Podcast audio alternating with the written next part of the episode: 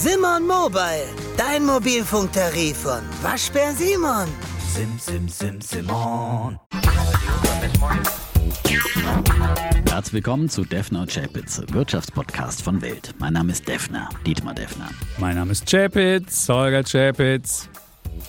Die im Podcast besprochenen Aktien und Fonds stellen keine spezifischen Kauf- oder Anlageempfehlungen dar. Die Moderatoren und der Verlag haften nicht für etwaige Verluste, die aufgrund der Umsetzung der Gedanken oder Ideen entstehen. Episode 302, liebe Defner. Und wir haben auf unsere Feier viel Feedback bekommen. Und du hast heute auch deine Marktfeier hier noch. Ähm, Ja, die Jahresendrallye. Hallo, Jahresendrallye. eben hat sie gezündet. Wir nehmen ja hier so, normalerweise nehmen wir 13.30 auf. Heute haben wir extra gesagt, wir warten bis zum Startpunkt der Jahresendrallye. Der Defner ist so fasziniert, ja. dass die Inflationsrate Die Amerika eine Zehntel Prozentpunkt Naja, niedriger war ausgefallen, als erwartet worden unbedingt ist. So deutlich zu erwarten, hätte ich mich jetzt auch nicht drauf wetten trauen, ehrlich gesagt. Wir hatten ja im September 3,7 Prozent und jetzt sind wir bei 3,2 Prozent gelandet und wie gesagt, ein äh, Zehntel besser als äh, erwartet. Mhm. Die Prognose war bei 3,3 Prozent und ähm, das wird äh, richtig gefeiert an den Märkten. Man wichtiger ist die Kernrate, glaube ich. Die, ist, äh, die war ja bei 4,1 oder ist erwartet worden, dass es 4,1 bleibt. Und jetzt ist es 4,0 geworden. Und was man, glaube ich, sieht jetzt, ist, dass viele auf ein anderes Ergebnis gewettet haben und wahrscheinlich Short Aktien und Bonds waren. Und jetzt müssen sie die Shorts richtig kräftig wieder eindecken. Deswegen ist die 10-jährige Rendite in Amerika gleich mal um 16 Basispunkte auf 4,49 gefallen. Offensichtlich. Ja. Ja. Ich habe es ja immer wieder gepredigt in der Vergangenheit, dass wir hier bei den Renditen meiner Meinung nach eine gewisse Übertreibung gesehen haben. Und ähm, ja, äh, offenbar auch bei den Aktienmärkten auch viele äh, auf eine andere äh, Position waren und die sie jetzt eben auch eindecken müssen. Wie lange das hält, äh, das kann natürlich auch jetzt erstmal ein Strohfeuereffekt sein, aber es ist auf jeden Fall ein gutes Zeichen. Und der DAX ist ähm, just jetzt in diesem Moment, da wir sprechen, auf 15.555 Punkte gestiegen. Wow, eine Schnapszahl. eine Schnapszahl. Vor allem ist diese äh, Zone auch sehr wichtig. Diese 15.500 Punkte Zone war ja auch aus charttechnischer Sicht äh, doch eine harte Widerstandszone. Bist du jetzt ein Und Charttechniker Nein, bin ich geworden? nicht. Aber nachdem sie ja viele Menschen danach richten äh, und gerade solche Widerstandszonen werden ja dann doch gemeinhin stark beachtet im Markt und äh, da trauen sie ja dann viele im erst rein, wenn solche charttechnische Signale dann äh, ausgelöst werden, äh, kann das jetzt auch nochmal ein bisschen weiteren Rückenwind geben. Also die Jahresend-Rally von mir ausgerufen vor zwei Schon Wochen schon. Anfang Oktober. Ja, du hast ja, ja, Anfang äh, Oktober schon ausgerufen. Wir müssen es vielleicht mal Okay, sagen. Anfang. Oktober lag ich falsch. Siehst äh, du. mit der, also wir müssen jetzt, äh, aber ehrlich, mit der der Denker erinnert sich immer im Nachhinein, ja, da habe ich schon das gewusst, das gewusst, und dann ist das noch passiert und das. Und die Zalando-Aktie, die, die hostiert wie ein Dummer, weil die Leute alle macht heute konsumieren. 7,6 Prozent übrigens. Ja, gerade. aber dass sie mal eine Gegenbewegung machen muss. 7,7% Ja, aber wo aktuell, liegt, wo ja. steht die Aktie? Die steht kurz über IPO-Preis vom äh, ähm, Oktober 2014. Ehrlich, das ist jetzt keine. ich habe die aber tatsächlich neulich mal verkauft, ja. Hast du? Ja. Man Echt? muss sich ja auch immer wieder trennen können. Also Hast du wirklich meinem- verkauft? In meinem Trading-Depot, wie gesagt, Aber die ist auch sehr- die habe ist auch sehr sehr- schwankungsfreudig, Habe ich viel Aktie. Mhm. gemacht in letzter Zeit, immer wieder gekauft, verkauft und äh, äh, Zalando auch mal rausgeschmissen, weil in der Tat die Konsuministikatoren nichts. sind alle wirklich sehr, sehr schlecht. Da muss man sagen, egal wo man hin man schaut.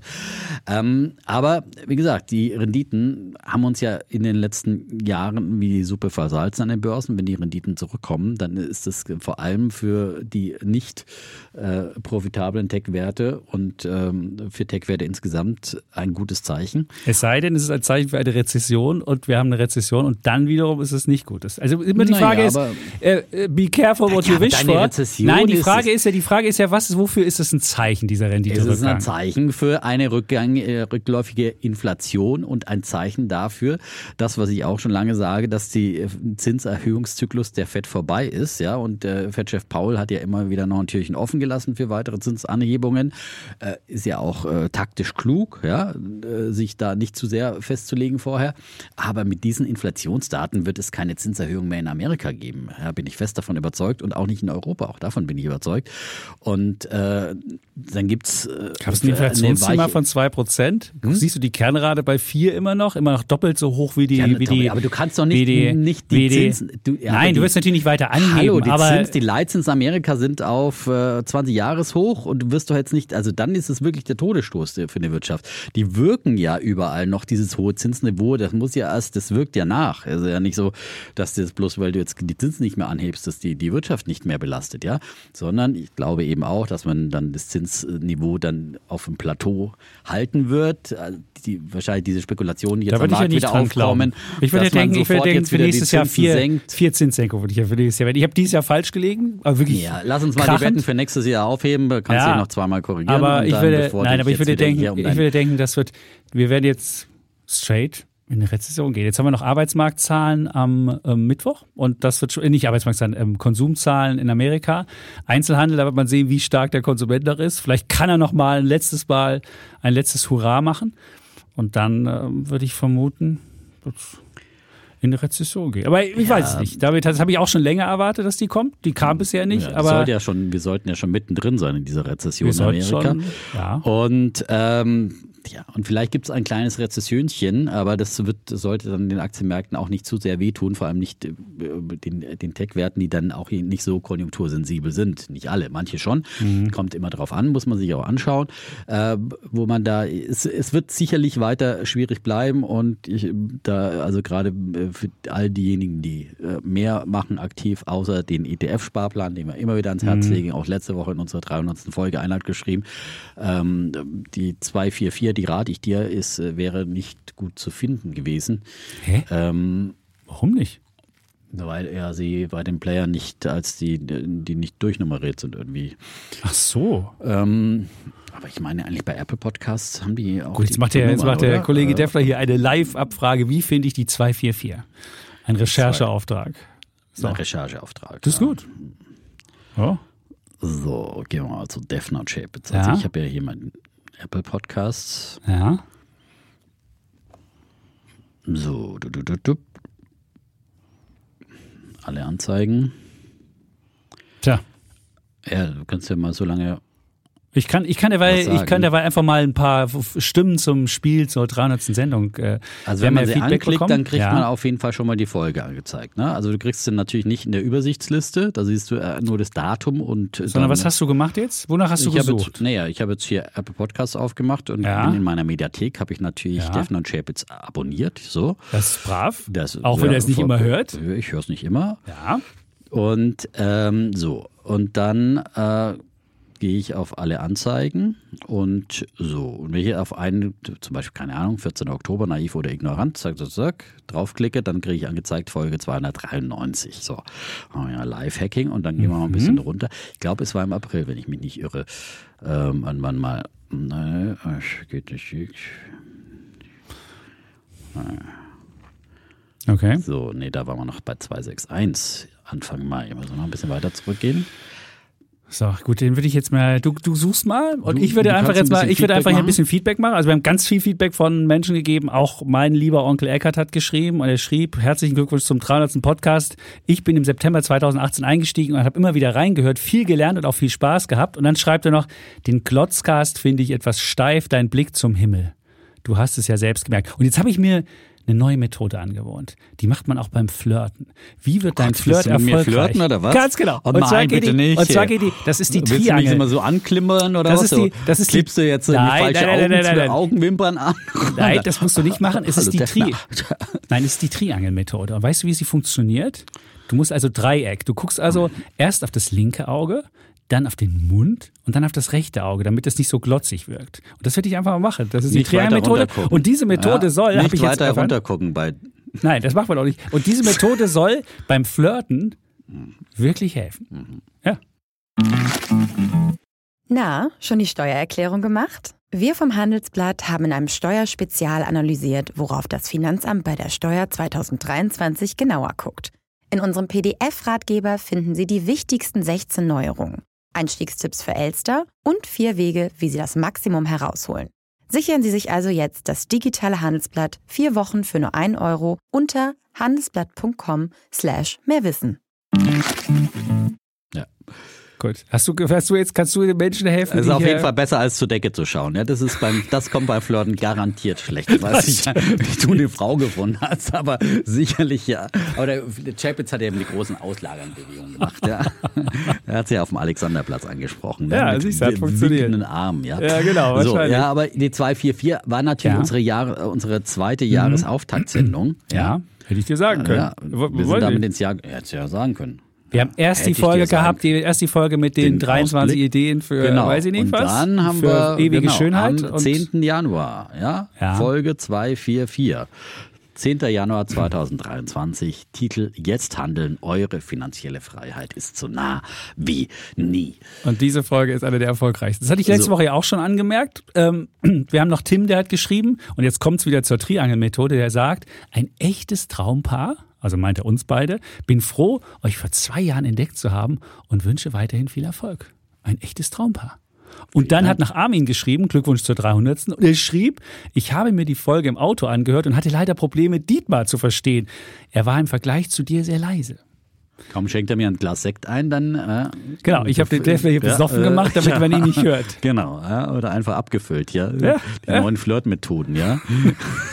Erst abfüllen und dann auf den Mund gucken. Ja, oh. Aber bei mir funktioniert das offenbar nicht, ja? Nein. Also, naja, jetzt kommt der erste demnächst im Glotzkast. Glotzkast Ich werde das Oh jetzt die Triangelmethode anwenden. Das wird, das wird wirklich, das wird ein Traum. Ja.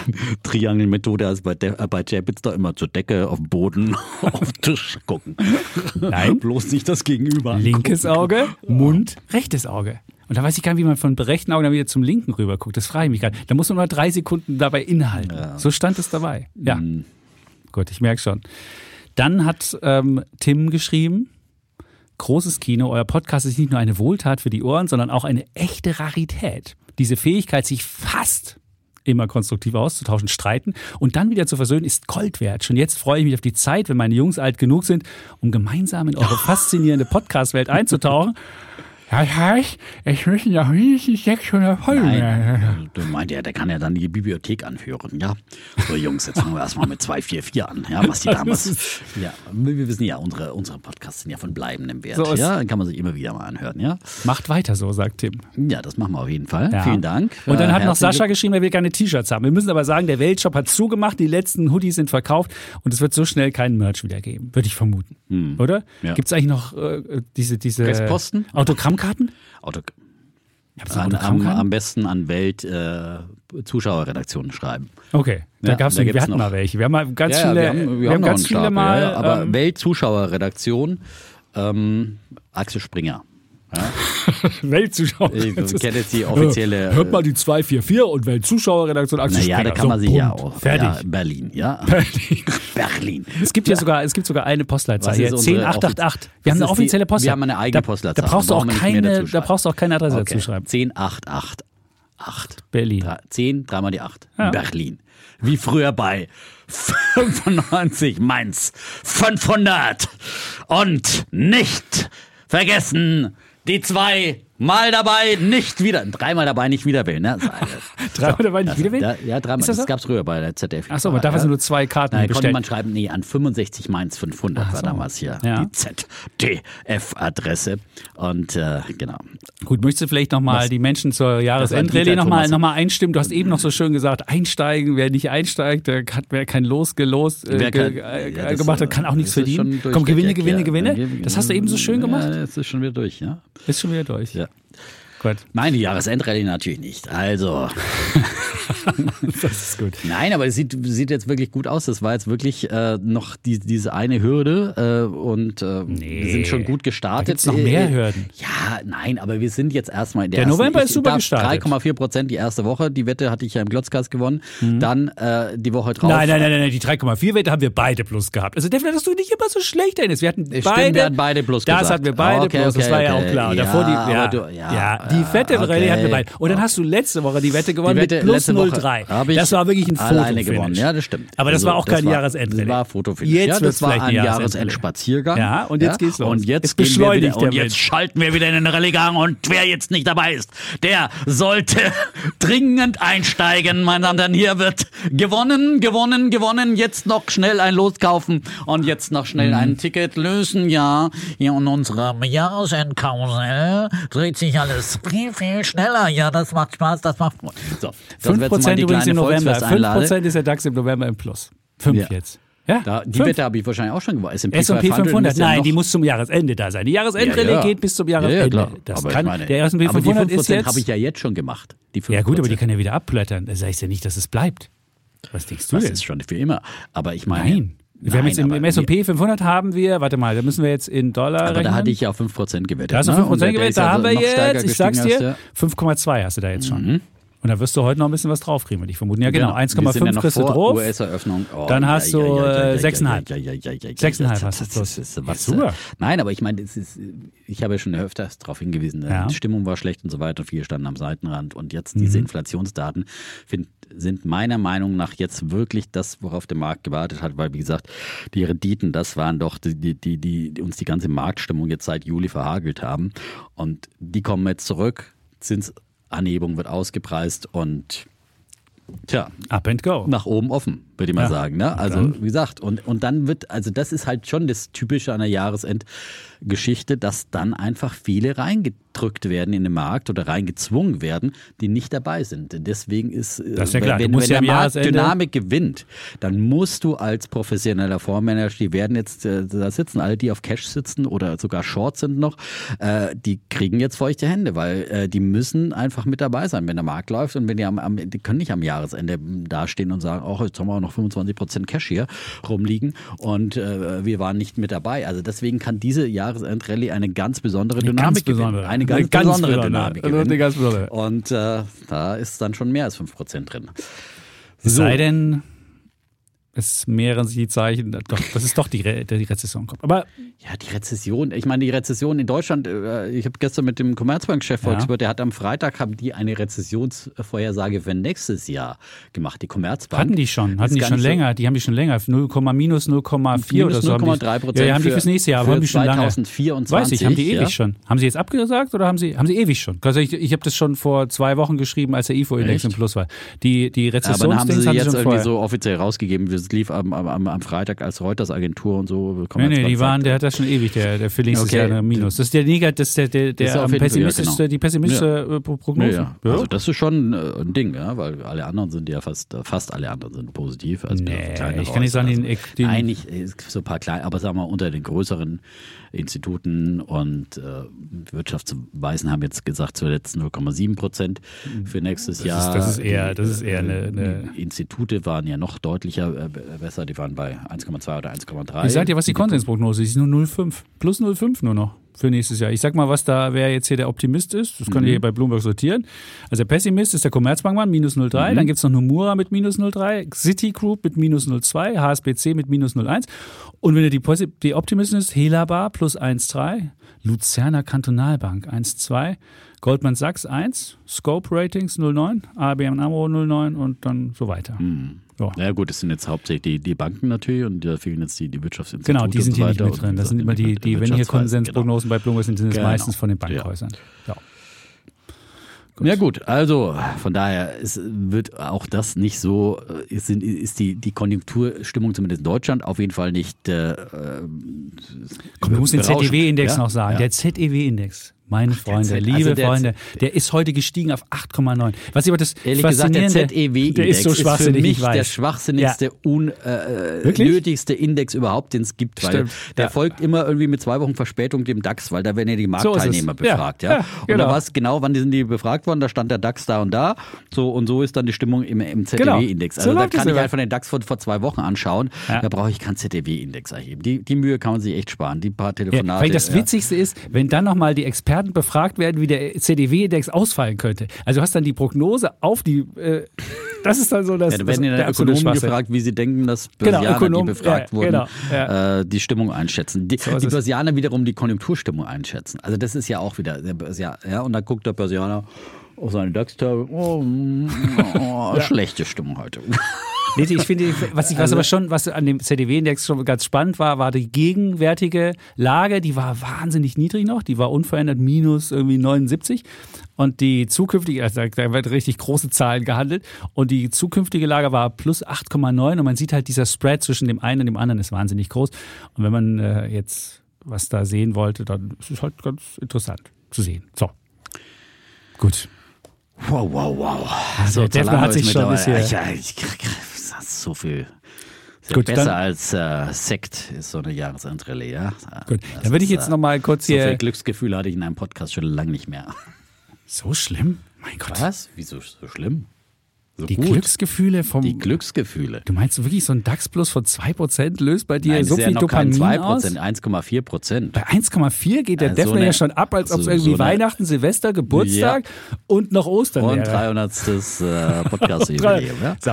So. Aber wo wir noch, äh, wo wir noch Oh, äh, jetzt kommt hier, kipp, doch mal Wasser in den Wein oder Ich kippe jetzt Wasser ja. in den Wein, weil ich habe nämlich, ich muss immer mit den äh, Zuhörerinnen und Zuhörern hier mal schimpfen.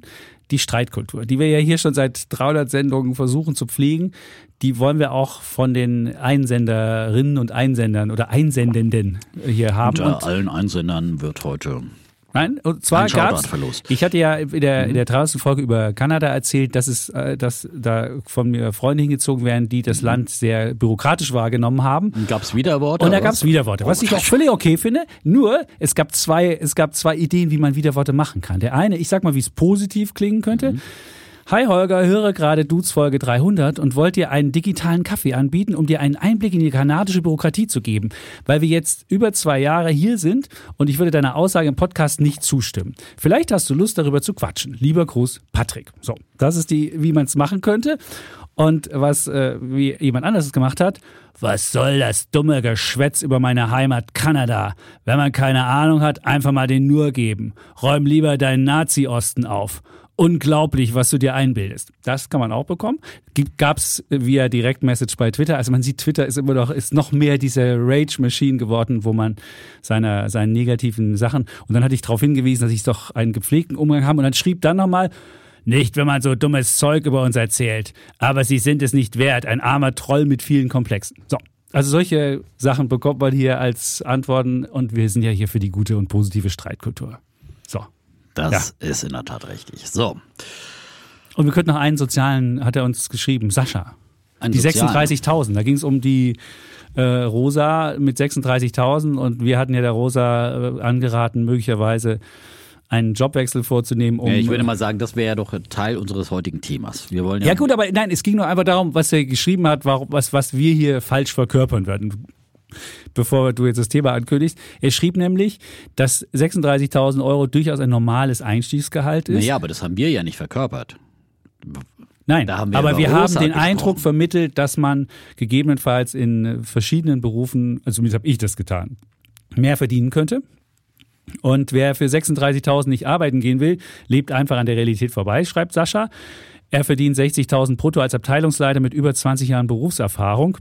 Damit kann ich ganz gut leben. Und das, obwohl ich im Rhein-Main-Gebiet mit hohen Mieten lebe. Und jetzt kommt die, die an dich ein, Anwurf, Stichwort Defner. Man müsste die Mieten weiter anheben. Dann lohnt es sich, bald wirklich nicht mehr arbeiten zu gehen. Grüße von einem treuen Hörer, der mehr, der nicht privat versichert ist und ein halbes Jahr auf einen Facharzttermin warten muss. Stichwort Defner.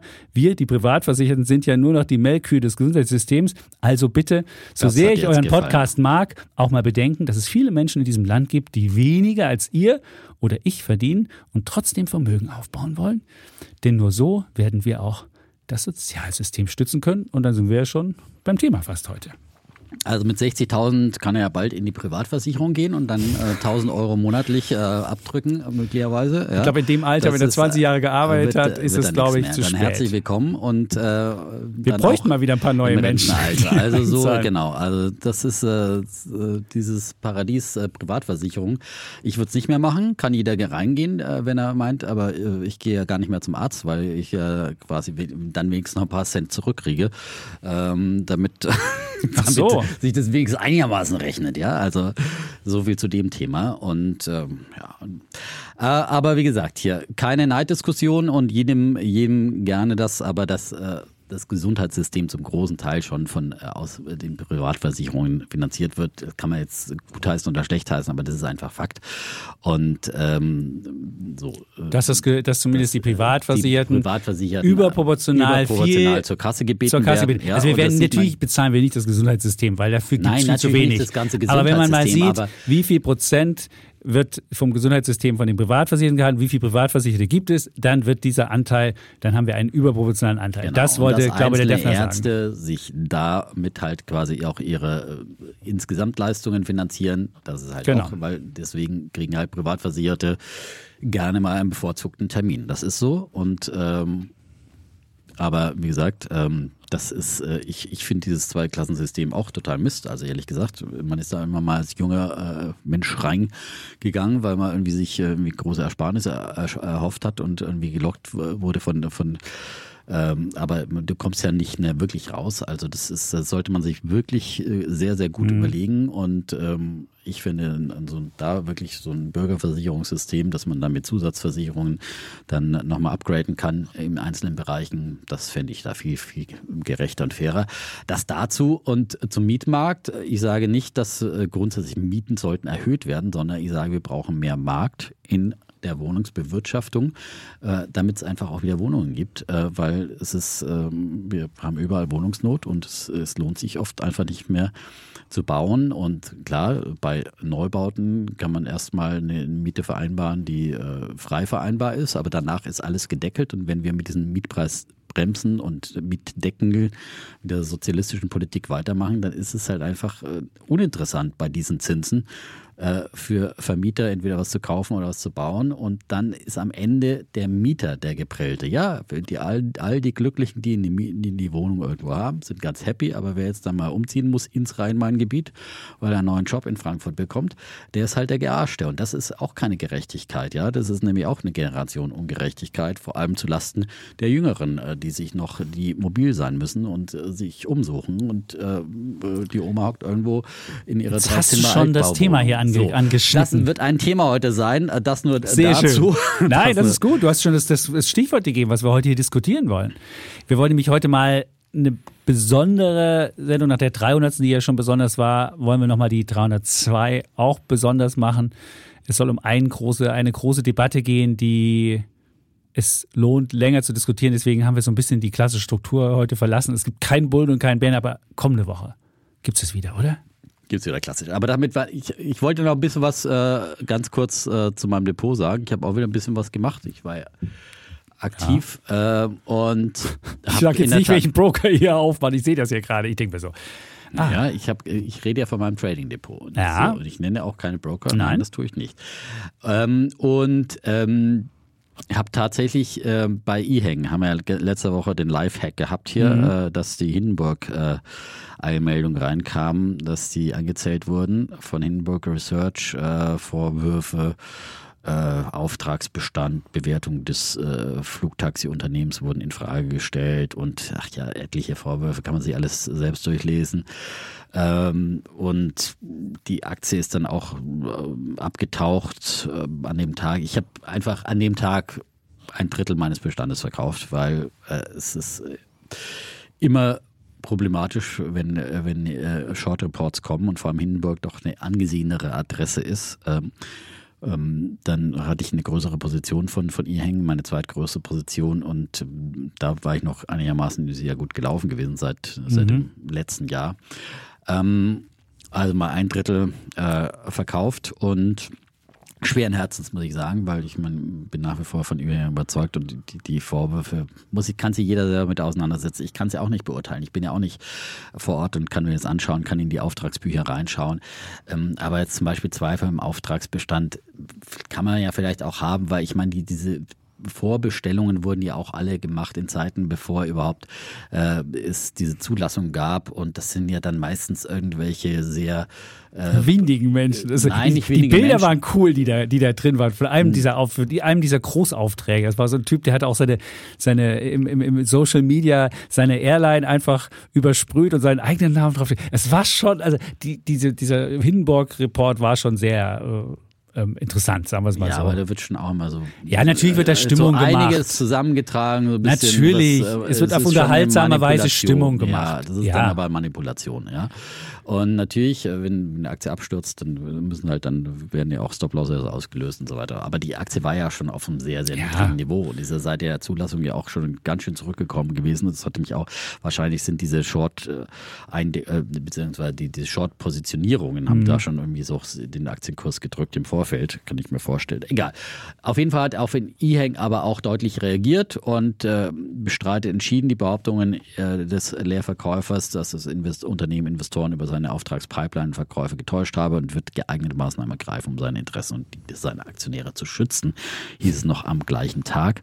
Also da hat man wenigstens auch sofort gekontert, was ich immer wichtig finde, dass man ähm, dann äh, sofort damit umgeht und so ja. wie der Adani gleich mal 200 Seiten Gegendarstellung bringen.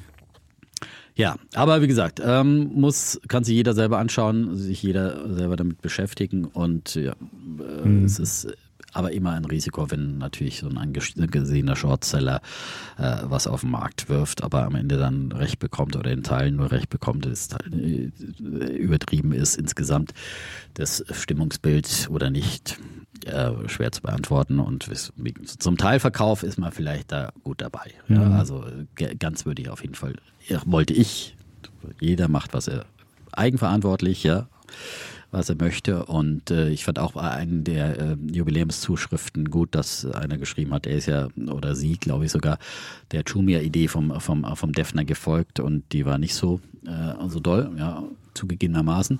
Ähm, und, aber da war keine, keine, äh, kein Vorwurf enthalten, sondern wurde genau gesagt, das war eine Idee und das genau. ist genau so, wie wir es immer sagen. Wir haben hier Ideen und äh, bei Einzelaktien sind immer Risiken drin und bei Defners Aktien noch größere, weil es äh, oft äh, Och, unprofitable Technoschrott. Ja, naja, aber ein Unternehmen, das nicht profitabel ist, äh, was sich in meinem Technoschrott-Imperium ja gerne findet, mhm.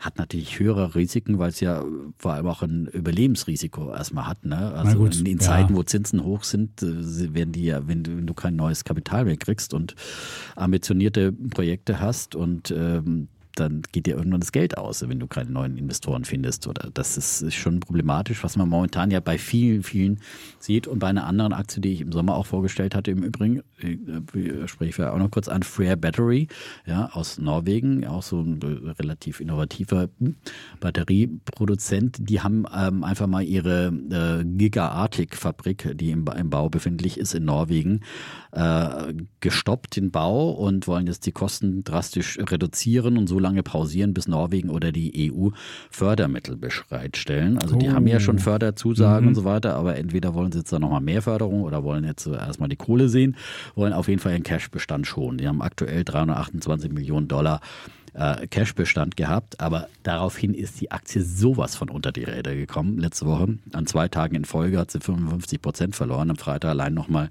27 Prozent. Und da hatte ich eine kleine Position, die ist dann jetzt sehr, sehr klein geworden, aber ich habe da, da habe ich am Freitag zum Beispiel nochmal nach, nachgefasst. Ja, also da habe ich, ähm, da bin ich der Meinung, wir haben ja auch über Black Power geredet, das ist ja, ja. fast ein ähnlicher Fall, muss man sagen, dass da äh, gehe ich schon fest davon aus, wenn da schon Fördergelder geflossen sind, dass man da auch äh, äh, nachschießt gegebenenfalls und das Ding nicht, nicht hops gehen lässt, ja. Äh, weil es gibt ja große Interessen daran. Wir brauchen Batterienfabriken in Europa mhm. und, und diese Fabrik steht ja auch schon zur Hälfte. Das ist jetzt auch nichts, was, was nichts mehr wert ist. Und dann haben die jetzt aktuell 328 Millionen Cashbestand und die Aktie ist am Freitag dann auf äh, bis zu zwei, äh, 210 Millionen Dollar Market Cap gefallen. Ähm, was geschenkt geschenkt. Ja, genau. Das ist so. der, das ist der Enterprise Value negativ. Genau. Da kriegst du was geschenkt. Wenn genau. die Schulden oder wenn die, wenn die das Geld höher ist als das Market Cap, es wird ja miteinander saldiert, dann hast du, dann hast du und das war dann so ein richtiger Ausverkauf. Dann, da habe ich ein paar Mal wow. zugegriffen, dann in verschiedenen Tranchen, nicht immer den Tief, erwischt ja. ja da nie den Tiefpunkt. Aber am Montag hat sie schon wieder 20 Prozent plus gemacht. Ne? So. Äh, und heute dürfte die doch, wenn die Zinsen ja, so gefallen Zinsen sind, da muss doch was gehen. Da müsste da auf jeden Fall da was geht gehen. Noch ja? was.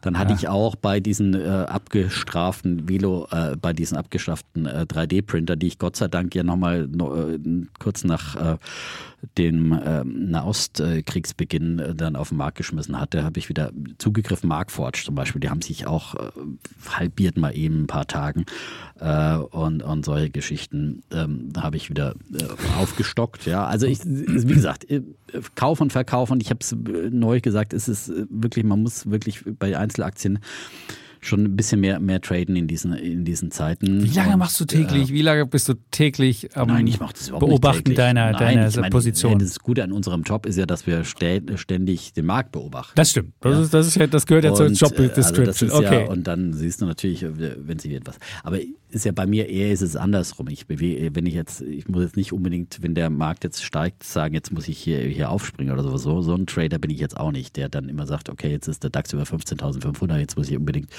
nochmal noch mal da ein aufstocken. paar Pips mitnehmen. Äh, ja. Das, nein, da, da musst du dann wirklich permanent äh, quasi vom Rechner Ja. sitzen. So, ich gucke halt immer, wenn ich, und dann gucke ich mal wieder rein und dann sehe ich, ups, äh, da haben sie äh, auf meiner Watchlist irgendwelche Dinge, was denn mit der passiert, oder du kriegst ja irgendwelche Mitteilungen und so weiter, äh, Push-Meldungen. Ich habe ja zum Beispiel bei Seeking Alpha alles, alles was auf meiner Watchlist ist, habe ich, äh, habe ich äh, quasi einen News Alert. Ja? Okay.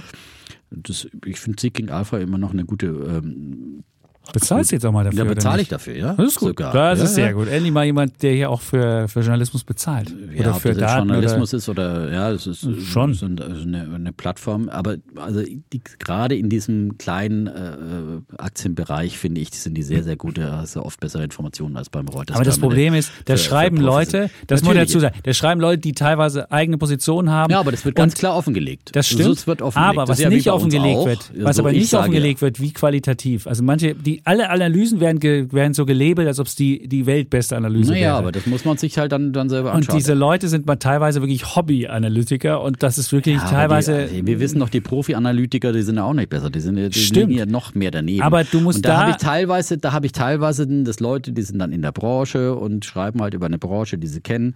Also da ist im Zweifel so ein Hobby-Analytiker besser als in so ein Profi-Analyst. Du siehst du? doch, wer, wer hat diese ganze, also gerade bei dem Coverage von, von kleineren Aktien, du siehst doch, ihr habt es ja auch bei Alles auf Aktien neulich auch wieder besprochen, äh, es ist ja wirklich, die hängen immer nur das Fähnchen hinterher in den Wind und keiner sieht irgendwas voraus, da, äh, keiner sieht irgendwie so einen Absturz Ja. voraus, ja, bei Plug Power, wo auch immer.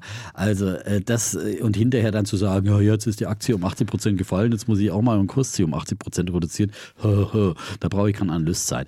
Also aber wie gesagt, es ist immer, man sollte immer alles mit Vorsicht genießen. Große Analysten, kleine Analysten, Podcaster, immer selber denken, aber es sind immer gute Gedankenanregungen. Und dann kriegst du bei Seeking Alpha, kriegst du ja zum einen Analysen von irgendwelchen, äh, die Leuten, die da schreiben, die aber immer ganz klar offenlegen, haben sie eine Position, haben sie keine Position, dann schreiben sie auch, ich habe nicht vor, in den nächsten 72 Stunden eine Position da zu eröffnen. Ja, finde ich auch ganz wichtig, weil das ist ja klar, kannst du dann ähm, und so wie wir es hier auch machen, äh, wir sagen ja auch immer klar, ob wir investiert sind oder nicht.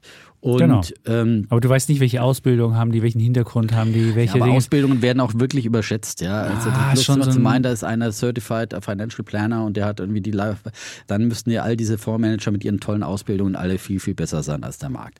Also dass dieses, dieses äh, Schein, äh,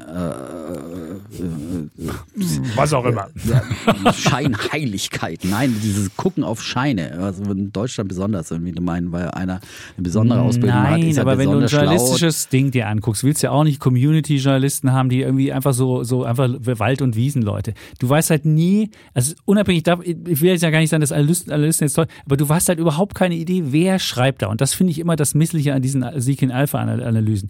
Die sind, die, ja- die, du hast, weißt nie so wer das richtig. ist, was, was die machen. Ja, aber du weißt- kannst du die, die, die Zahlen, die, sie- sie machen da vernünftige Analysen, die äh, mit Zahlen belegt werden.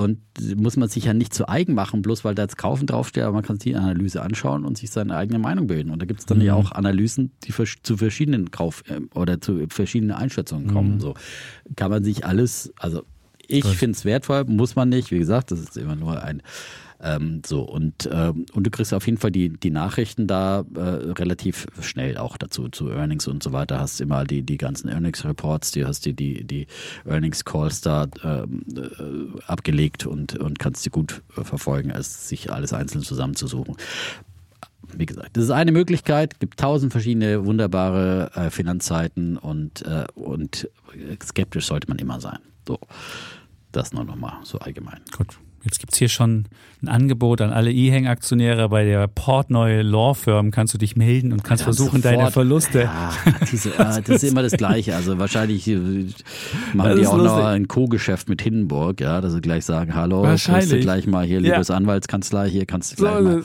Kannst du gleich mal deine Angebote. Die kam so schnell nach, nach äh, dem Hindenburg äh, Research. Äh, das ist schon irgendwie so. Ja, kam gleich so. Hier kannst du dich melden. So, Genau. bitte, da kannst du noch ein Geschäft mitmachen. Gut. So, jetzt wollen wir mal. Jetzt haben wir alle deine unser- Transaktionen, haben wir alle jetzt kennengelernt? Nee, nicht alle, ein paar nur. Bayer habe ich. Und dann habe ich für die E-Hang, die E-Hang hatte ich wirklich im Aktiendepot, Du nicht hast im nicht Bayer Trading gekauft, Depot. wirklich? Ich habe Wow. tatsächlich Bayer. Das finde ich ja äh, von dir. Sogar ja, ins Aktien, noch nicht mal ins Trading Depot, sondern in mein Aktiendepot. Das heißt jetzt auch nicht, dass die da für Ewigkeiten bleiben muss, aber ich, dachte jetzt wirklich 40 Euro für die Bayer-Aktie. Ich meine, die ist dann nochmal, wie, das ist, äh, was hier der neue Chef war, war natürlich die Erwartung. Ich habe es ja, glaube ich, Anfang des Jahres auch mal wieder als Idee vorgestellt. Das ist ja immer, geht immer weiter nach unten und Mhm. ich hatte sie immer ab und zu im Trading Depot immer wieder schnell verkauft. Jetzt habe ich mal einen Anteil aus dem E-Hang verkauft, ein, ein Teil davon in, in, Bayer? die, in die Bayer gesteckt, ja. Das Gut, jetzt mal kurz- Ich, die Bayer ist jetzt so billig, die hat sich jetzt schon für Technoschrott, äh, äh, weil normalerweise ja, ich da aber wirklich Technoschrott hat wenigstens Aussicht auf, auf. Wachstum. Aber wo ist jetzt das Wachstum? Nein, bei Bayer sehe ich nach wie vor, ich, ich finde die nach wie vor super aufgestellt, sage ich schon immer. Wo sind die denn aufgestellt? Naja, in der Pharmazie sind sie gut aufgestellt. Was haben die da? Was- was sind da die Blockbuster? Kommen zwei Blockbuster, die nein, Milliarden Blockbuster, verkaufen. Ja, die, Die haben, haben sie doch noch nix. nicht. Ja, die haben keine kommen. Blockbuster und im Agrarbereich, geile, breile Branche, fallen aber jetzt die Preise. Ja, die steigen auch wieder. Und du hast das Problem, dass du immer noch nicht diese Klagen gelöst Das ist hast. das Du hast Problem. das zweite und dann hast du noch Consumer Health, okay, Ja. das läuft so, Da ist lala. eben überall Raum für positive Überraschungen. Ja.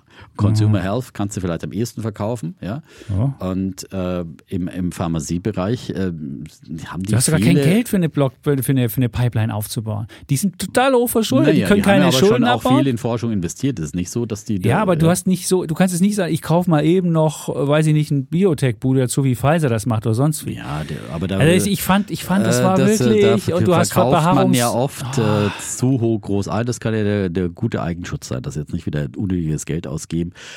Die ist so runtergeprügelt. Also da ist meiner Meinung nach schon Überraschungspotenzial, Mhm. äh, entweder zum Beispiel von den Glyphosat-Prozessen. Vielleicht werden sie doch noch gedrängt, doch stärker, weil bisher diese, was, was äh, Herr Anderson da hier so ein äh, Halbaufspaltungsfantasie vorhat, das ist ja nicht so nix, nix richtig Ja. äh, Gares. Das hat ja die Märkte dann auch nochmal enttäuscht, äh, was er da so als erstes verlautbaren hat lassen. Da Aber die gleiche Wette habe ich bei Bayer auch schon mal gemacht, bin jetzt sogar wieder im Minus bei 40. Ich habe die bei 42 irgendwann mal eingesagt, war glücklich, sie ging bis irgendwie 50 hoch und jetzt ist sie wieder unten. Und irgendwie ist Ja, das, die Hoffnung stirbt zuletzt bei diesem, Naja, bei diesem aber es ist, also das, äh, ich weiß nicht, wie tief äh, seit äh, mehreren Jahrzehnten oder ich kann es dir, ich kann's dir, ich dir Auf jeden Fall rausholen. mindestens seit über zehn Jahren ist der Tiefstand. Und ähm, Ja, wir waren bei 40, das war Ja, der tiefste also, Stand seit, ich auch wie gesagt, auch da gilt dann immer wieder ein bisschen Gewinne mitnehmen. Äh, Bei Bayer würde ich jetzt nicht warten bis zu 100 Prozent äh, Gewinn, sondern 2011 wenn war sie schon wieder- mal da. Aber 50 Prozent können da auch mal schnell erreicht sein. Ja, äh, plus. ja, von 40 bis Von 60 ist 40 sie auch bis schon mal 60. gelaufen. Ja, weiß, genau. hatte ich ja schon mal. Das Ja, war ja mein ja. Trade und ich war, dachte Ja, so, ey, bin ich geil. Tra Trades bestehen ja darin, Dass dass, man man, wieder auch aussteigt, ich weiß. Ja? Also Ja, das ist ja, immer, ja. das macht der Kollege, Ja, der bleibt da immer in guten wie in schlechten Zeiten dabei.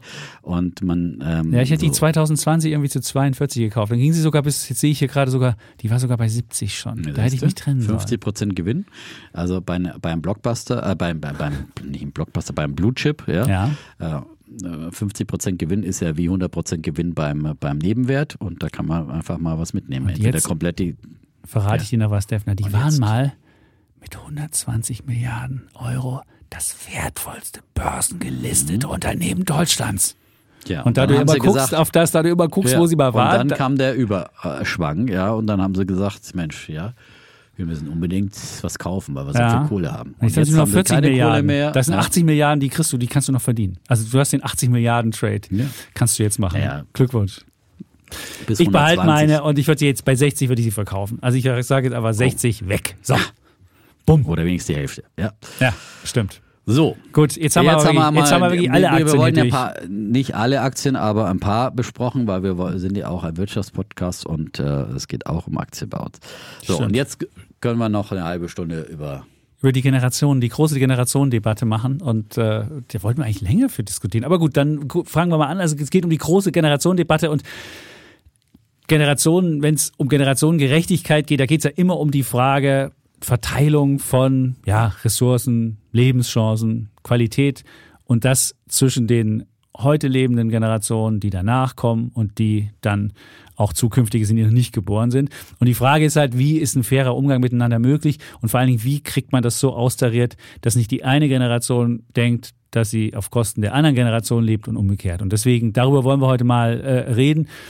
Ähm, was interessant ist, wenn man mal Umfragen sich anguckt, alle wollen Gerechtigkeit unter den Generationen haben. Aber wenn dann gefragt wird, naja, würdest du dafür im Rentensystem Anpassungen machen, damit, äh, damit die äh, Jüngeren nicht so viel einzahlen müssen, dann sagen die Leute, ah nee, lass mal. Oder wenn du sagst, naja, würdest du möglicherweise auf Schulden verzichten, dann äh, sagen sie, nee, nee, will ich auch nicht. Oder wenn die Leute sagen Klimawandel, sagen alle, ja, Klimaziele finde ich gut. Würdest du dafür weniger ausgeben? Wollen wir ja, aber ich wollte nur einfach so, oben drauf. ich habe mal das oben drauf das und große dann fangen Präludium, wir das an. Ja, genau. Das, ja. Die Ouvertüre, wo alle Themen dezent angespielt ja, werden. Und ein bisschen Rente, ein, ein bisschen, bisschen, Klima, Umwelt, ein bisschen, bisschen Schulden, die wir diskutieren. Genau. Ich wollte nur sagen, die, der Wille der Leute ist da. Aber wenn es dann darum geht, not in my backyard, man kennt das ja, ja das, das, will man halt nicht. Also wenn es dann um persönliche Einschränkungen geht, da ist dann die Generationengerechtigkeit dann doch nicht so nah. Und deshalb ähm, ist es halt ein Problem. So, jetzt fangen wir an mit der ersten Geschichte, Generationengerechtigkeit. Wo ist es besonders ja, offensichtlich? Das ist bei der Rente der Fall. Also da wird es wirklich richtig offensichtlich, weil da wird ja richtig Geld verschoben. Bei, der, bei, der, bei dem Klima ist es natürlich auch offensichtlich, aber da gibt es nicht, das ist nicht so. Eins nach so anderen, mach doch einfach Gut. eins Rente. Ein, und da geht es ja darum, äh, dass wir in, in Deutschland an einem Umlageverfahren sind und dass immer die aktuelle Erwerbsbevölkerung die Rentengeneration bezahlt. Und das hat in den ersten Jahren wunderbar funktioniert, weil immer mehr Leute in den Arbeitsprozess gekommen sind und noch nicht so viele Rentner da sind. Jetzt haben wir das Problem, dass das sich dreht und immer mehr Leute in Rente gehen und die Leute auch immer länger leben. Also muss man nicht nur, dass, dass es immer mehr Rentner gibt im Verhältnis zu denen, ähm, die arbeiten, sondern die, die in Rente sind, die leben auch noch länger. Also das ist dann eine doppelte Sache. Und das ist halt die Frage, wie kann man das, wie kann man das irgendwie so hinbekommen, dass es bezahlbar bleibt? Und da gab es ja jetzt vom Sachverständigenrat äh, Vorschläge, wie man das machen kann. Und da gab es einen Vorschlag, der war die längere Lebensarbeitszeit. Da könnte man einfach sagen, okay, jede längere Lebensarbeitszeit, zwei Drittel von der, von der längeren Lebenserwartung, die musst du länger arbeiten und ein Drittel kannst du halt länger Rente machen. Das finde ich eine faire Geschichte, eine gute Idee. Ähm, das ist, das ist eine ja, Sache. Da finde ich auch, da haben wir auch schon oft drüber gesprochen, da gesprochen. um das, den Punkt ja, jetzt mal gleich zu haken. Genau. Also das ist wirklich, ich finde, das ist wirklich der, der Kernpunkt und das, da muss wirklich die junge Generation, finde ich, äh, das einfordern auch. Äh, natürlich werden sie dann auch später länger arbeiten müssen, aber es, es ist ja fair, wenn man länger lebt, dass man auch dann einen Teil äh, länger arbeitet. Ich hätte ja auch mal gesagt halbe halbe, aber ähm, für die äh, Berechnung, für die, für die äh, sozusagen ähm, ähm, Tragfähigkeit des mhm. Rentensystems ist ja offenbar schon wichtiger, dass, dass es zwei Drittel aufgeteilt ist, zwei Drittel, ein Drittel, also acht Monate ähm, ist ja der Plan der Wirtschaftsweisen, den Sie äh, genannt haben, ähm, für jedes Jahr mehr Lebenserwartungen, äh, mehr Lebenserwartung quasi acht Monate länger arbeiten und vier Monate länger Rente. Und das hieße dann, und da denkt jetzt jeder, oh Gottes Willen, da muss ich ja unendlich arbeiten. Es hieße, alle zehn Jahre würde sich dann das Renteneintrittsalter um ein halbes Jahr nach hinten verschieben. Und das ist ja doch irgendwie auch was, was irgendwie nicht die ganz, ganz großen Sprünge sind, was man. Genau, so schnell geht die äh, Lebenserwartung nicht hoch. Es sei denn, es wird Krebs, es wird Krebs irgendwie geheilt. Dann hast du natürlich einen mega Sprung und dann ja, hättest du wahrscheinlich auch einen, einen, einen, deutlicheren Sprung, was, was die längere Lebenszeit. Und da ist natürlich ein Problem, dass Leute, die ja, mehr Geld haben, tendenziell länger leben und die sich möglicherweise eine längere Lebenszeit kaufen können. Da gibt es ja viele Milliardäre, die irgendwie meinen, ewig leben zu wollen und dass die dann die Statistik möglicherweise nach oben ziehen. Oder dann eine gewisse. Die, gewissen, die, die, die typischen ja. Rentenzahler, ja. Also ja, du hast recht, aber trotzdem, das, ist, ist die, das, Risi das Risiko ist trotzdem, ja. dass halt, dass, dass halt diejenigen, die ähm, nicht so vermögend sind, die bei diesem, bei diesem Anstieg der Lebenserwartung nicht mitmachen können und trotzdem aber länger arbeiten müssten. Aber gut, das Risiko, das gibt es halt. Und jeder, der auch nicht so viel Geld hat, kann auch gesund leben. Also man muss ja nicht irgendwie, äh, nur weil man wenig Geld hat, ähm, ungesund leben und so weiter. Dann gab es noch einen weiteren Vorschlag vom, vom Sachverständigenrat und der, der ist, äh, der, den wollte ich ja eigentlich als Bär der Woche machen, weil er mir wirklich hart aufgeschlossen hat. Da muss man mal versuchen zu erklären, wie dieses Rentensystem heute funktioniert. Das ist nämlich das Äquivalenzprinzip. Und die Auszahlung der Rente sind an die Einzahlung geknüpft. Also wenn jemand viel einzahlt, soll er auch viel rausbekommen. Und vielleicht mal einmal zu erzählen, wie funktioniert eine Rente, das kann ich in, in einer Minute kurz erklären. Also man guckt einfach, man sammelt Rentenpunkte im Laufe seines äh, Arbeitslebens. Und dann guckt man einfach, was ist das eigene Bruttojahreseinkommen und das wird geteilt zur durchschnittlichen Jahreseinkommen und das ist der Rentenpunkt. Also wenn ich jetzt ähm, mal gucken, wir haben gerade das durchschnittliche Jahreseinkommen liegt gerade bei 43.142 Euro. Und wenn ich genau diese 43.142 Euro selbst verdiene und entsprechend in die Rentenkasse einzahle, hätte ich einen Rentenpunkt erworben. So. Und wenn ich weniger verdiene, wenn ich jetzt nur 20.000 verdienen würde, hätte ich einen halben Punkt gesammelt. Und so funktioniert, wenn ich 50.000 verdiene, hätte ich halt 1,25 Rentenpunkte. Das ist natürlich nach oben gedeckelt, weil es ja die Beitragsbemessungsgrenze gibt. Da will ich mir jetzt gar nicht so genau machen. Und dann hat man halt am Ende Rentenpunkte angesammelt und dann ist halt ein Rentenpunkt hat halt einen bestimmten Wert und derzeit ist ein Rentenpunkt wert 37,60 Euro und dann kann ich gucken, habe ich so viel Rentenpunkte gesammelt, mache ich mal der, der Werthaltigkeit der, der, des Rentenpunkts und dann habe ich meine Rente. So. Und jetzt ist die Idee vom Sachverständigenrat, mh, hm, wir haben ja in der Rente noch einen Bundeszuschuss, der dürfte in diesem Jahr auf ungefähr 110 Milliarden steigen. Das wollen wir irgendwie nicht so richtig. Gleichzeitig wollen wir auch nicht, dass, äh, dass die Leute immer weniger kriegen, weil dann haben wir nämlich Altersarmut. Das wollen wir also auch nicht, das können wir auch nicht machen. Und wir können aber auch nicht machen, dass die jungen Leute heute noch mehr einzahlen und noch mehr eine Bürde haben, weil das die Lohnnebenkosten nach oben bringen. Und dann haben sie die Idee gehabt, wie wäre es denn, wenn die Leute, die mehr verdienen, einfach dafür nicht mehr nach ihrem Äquivalenzprinzip Rentenpunkte ansammeln können, so wie es bisher ist, dass man einfach sagt, dein, Durchschnittsein äh, dein Einkommen durch das Durchschnittseinkommen ist Rentenpunkt, sondern dann sagt man einfach, ab einem bestimmten Einkommen werden halt nicht so viele Rentenpunkte gesammelt und wenn du unterhalb des Durchschnittseinkommens bist, wird halt dein Rentenpunkt ein bisschen getuned nach oben. Und das wäre dann innerhalb dieses Rentensystems, wäre das dann eine Umverteilung, sodass dann derjenige, der weniger eingezahlt hat, mehr Rentenpunkte, als er nach dem alten System hätte und dann hat er am Ende halt eine höhere Rente. So. Und was ich an diesem dieser Sache problematisch finde, ist ja, da wird ja gar nicht nach Bedürftigkeit geguckt. Also man weiß überhaupt nicht, jemand, der wenig in die Rente einzahlt, kann ja sein, dass er einfach nur Teilzeit arbeitet, dass er irgendwie, äh, weiß ich nicht, nur einen Nebenjob hat und aber gleichzeitig in einer Partnerschaft mit jemandem ist, der ganz viel hat und wo man dann auch über den Partner ganz viele Rentenanrecht hat, weil man mit dem verheiratet ist oder wie auch immer. Deswegen würde ich eine in der Rentenversicherung einfach eine Umverteilung zu machen, das äh, würde ich, würde ich strengstens, striktens von abraten. Und das Zweite, was das Problem ist, natürlich die Akzeptanz geht runter. Natürlich äh, wird dann jeder, der wenig verdient, überlegen, oh, dann zahle ich ja noch in die Rente mit ein und dann kriege ich sogar noch überproportional viel. Und meine Rendite, also für Geringverdiener wäre dann die Rendite in der Rente mitzumachen wahnsinnig hoch. Und du würdest sogar freiwillig versuchen, dieses Rentensystem mitzumachen, weil du ja mehr kriegen würdest, weil die Rendite so toll ist. Und der, der, der viel hat, der denkt sich so, äh, Moment mal, also jetzt ist die Rente ohnehin schon nicht der große Renditeknüller. Ähm, mit einem Sparplan wäre ich günstiger. Vielleicht kriege ich irgendeinen Weg, wie ich da rauskomme aus der ganzen Angelegenheit. Vielleicht kann ich irgendwie nicht mich abhängig beschäftigen, sondern kann mir irgendwie eine Scheinselbstständigkeit organisieren oder was auch immer. Also man hätte dann dieses, dieses Akzeptanzproblem oder so, so ein Anreizmechanismus. Und immer wenn man so ein Anreizmechanismus hat, dass die falschen Leute rein wollen und die falschen Leute raus wollen, dann ist das wie, wenn man die falsche Zuwanderung und die, und die falsche Abwanderung hat, wenn die Reichen abwandern und nur Leute kommen, die das Sozialsystem haben wollen, dann hat man auch da eine Unwucht. Und wenn das im Rentensystem passieren würde, das wäre wirklich für dieses Rentensystem meines Erachtens ganz schwierig. Mhm.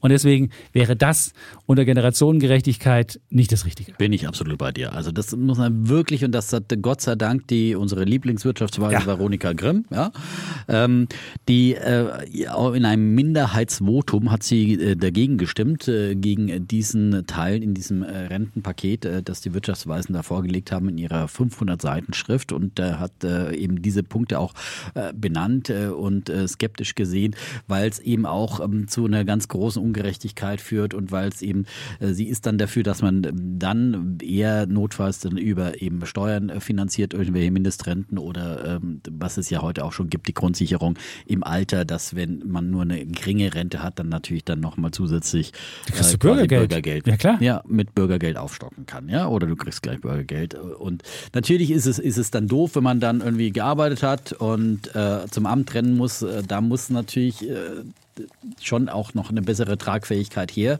Ähm, und klar, viele hatten von uns auch immer die Hoffnung auf die Aktienrente und so weiter, aber da muss man wirklich auch einen Reality-Check machen und, äh, und sagen, das ist einfach nur ein ganz kleiner Bruchteil dessen, was jetzt geplant ist mit diesem Generationenkapital, weil Aktie ist ja ein ganz böses Wort in Deutschland immer noch, trotz unserer vielen Podcasts, die wir jetzt haben, ja, äh, offenbar noch nicht angekommen, sondern das ist ja, da gibt es ja bei vielen Abwehrreaktionen, jetzt gibt es eben das Generationenkapital und äh, so richtig ist es ja auch immer noch nicht auf dem Weg.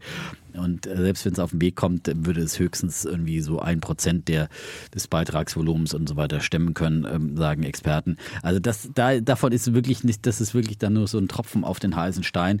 Davon ist, ist keine, keine große Entlastung äh, zu Zumindest erwarten. kurzfristig nicht. Zumindest kurzfristig nicht. Und äh, ja, und ich glaube, so viel Widerstand, wie es schon gegen diesen kleinen Schritt gibt, äh, dass wir das äh, großflächig dann irgendwann mal einführen wird, äh, das, äh, da bin ich auch sehr, sehr skeptisch. Also die, wir werden in diesem Umlagesystem zum, im Großen und Ganzen bleiben und meiner Meinung nach ist dann, führt dann wirklich kein Weg da, dran vorbei, dass man sich darauf einstellt, dass die Lebensarbeitszeit verlängert werden muss. Und ich finde es einfach eine Lüge, wenn sich da Scholz immer wieder hinstellt und sagt, ja, kein Problem, wir, wir müssen das Rentenalter nicht mehr über 67 hinaus anheben. Und es ist genauso wie eine Lüge wie damals von, von Norbert Blüm, der immer gesagt hat, die Rente ist doch sicher, macht euch keine Gedanken und braucht ja nicht vorsorgen, so nach dem Motto als diese, so, sondern das ist, wir werden uns darauf einstellen müssen. Und es ist eine verdammte Pflicht, finde ich, der jungen, jungen Generation, weil wie gesagt, uns alte Säcke, äh, da ist die Rente so einigermaßen sicher, aber ähm, äh, für, die, für die junge Generation drohen entweder äh, höher, ist ja bisher beides gedeckelt irgendwie, man versucht ja irgendwie Rentenniveau und Beitragszahlungen irgendwie zu deckeln, was natürlich irgendwie nicht funktioniert, oder am Ende muss der Staat dann äh, so viel zuschießen, wie gesagt, bisher über 100 Milliarden und das kann auch schnell weiter explodieren, wenn jetzt wirklich die, die Boomer äh, zum großen Teil in Rente gehen, ähm, dann wird das irgendwann unfinanzierbar. Oder das Geld fehlt an anderen Orten für Zukunftsinvestitionen. So. Und äh, deswegen muss man gucken, dass diese Rentenversicherung auch tragfähig ist. Und deswegen ist es wirklich die Pflicht der Jungen, auch wenn man, äh, wenn einen alles andere interessiert, wenn man in den Beruf startet, ähm, außer die Rente, ähm, sich dafür zu interessieren und seine Politiker zu fragen und äh, seine Jugendorganisationen in den Parteien. Ich verstehe auch nicht, da, wo da die, die lauten Stimmen sind äh, für mehr Nachhaltigkeit in der Rentenversorgung ähm, und äh, Versicherung. Ach doch, die Jusos hat doch einen lustigen Vorschlag, dass jeder kriegt ein Erbe ausgezahlt. Ja, ja, das sind, Auszahlen sind immer alle gut und dem Das enteignen, so. ja. Äh, Und dem enteignen. Das ist ja dann immer dann der Lösungsansatz der Linken. Wir sagen, ja, wir sind doch genug Reichtum hier und wir sind noch ein reiches Land, wir müssen ja nur alles enteignen. Ja, aber dann sieht's halt bald aus wie, der, wie in der DDR, weil Holger hat es ja auch gerade schon angesprochen. Mhm. Wir, auch das, da funktioniert ja unser, unser äh, überbordender Sozialstaat mit den äh, falschen, äh, er setzt einfach die falschen Anreize und äh, 1,1 Millionen Menschen verlassen ja dieses Land, ja. Das hat ja nochmal auch die Wirtschaftsweise Schnitzer ausgerechnet, dass äh, wir brauchen im Prinzip 1,5 Millionen ähm, äh, Zuzug, damit wir 400.000 Nettozuzug haben. Aber wenn 1,1 Millionen gehen, dann sind es natürlich auch zu einem großen, natürlich gehen auch wieder Migranten wieder zurück nach Hause. Aber es gehen zu einem großen Teil eben dann Spitzenforscher, Leute, die bei uns umsonst ausgebildet wurden an den Universitäten auf Steuerzahlerkosten, die dann aber nach Amerika gehen und sagen, ja, da zahle ich ja viel weniger Steuern oder was auch immer und habe viel bessere Karrieren und, und Verdienste in Aussicht ähm, als hierzulande. Das ist halt dann doppelt äh, schädlich für unser System. Und deswegen, wir können es auch nochmal weiter übertreiben mit der Umverteilung in Deutschland und den Sozialstaat noch weiter aufblähen und die soziale Hängematte noch attraktiver machen. Dann werden halt noch mehr Leute in der sozialen Hängematte sitzen. Und irgendwann Ja, wird man merken, komm. dass Ja, dieser Baum ja. nicht mehr tragfähig, ja. Muss man einfach so deutlich sagen. Und ich meine, die Bürgergeld aufgestockt, ja.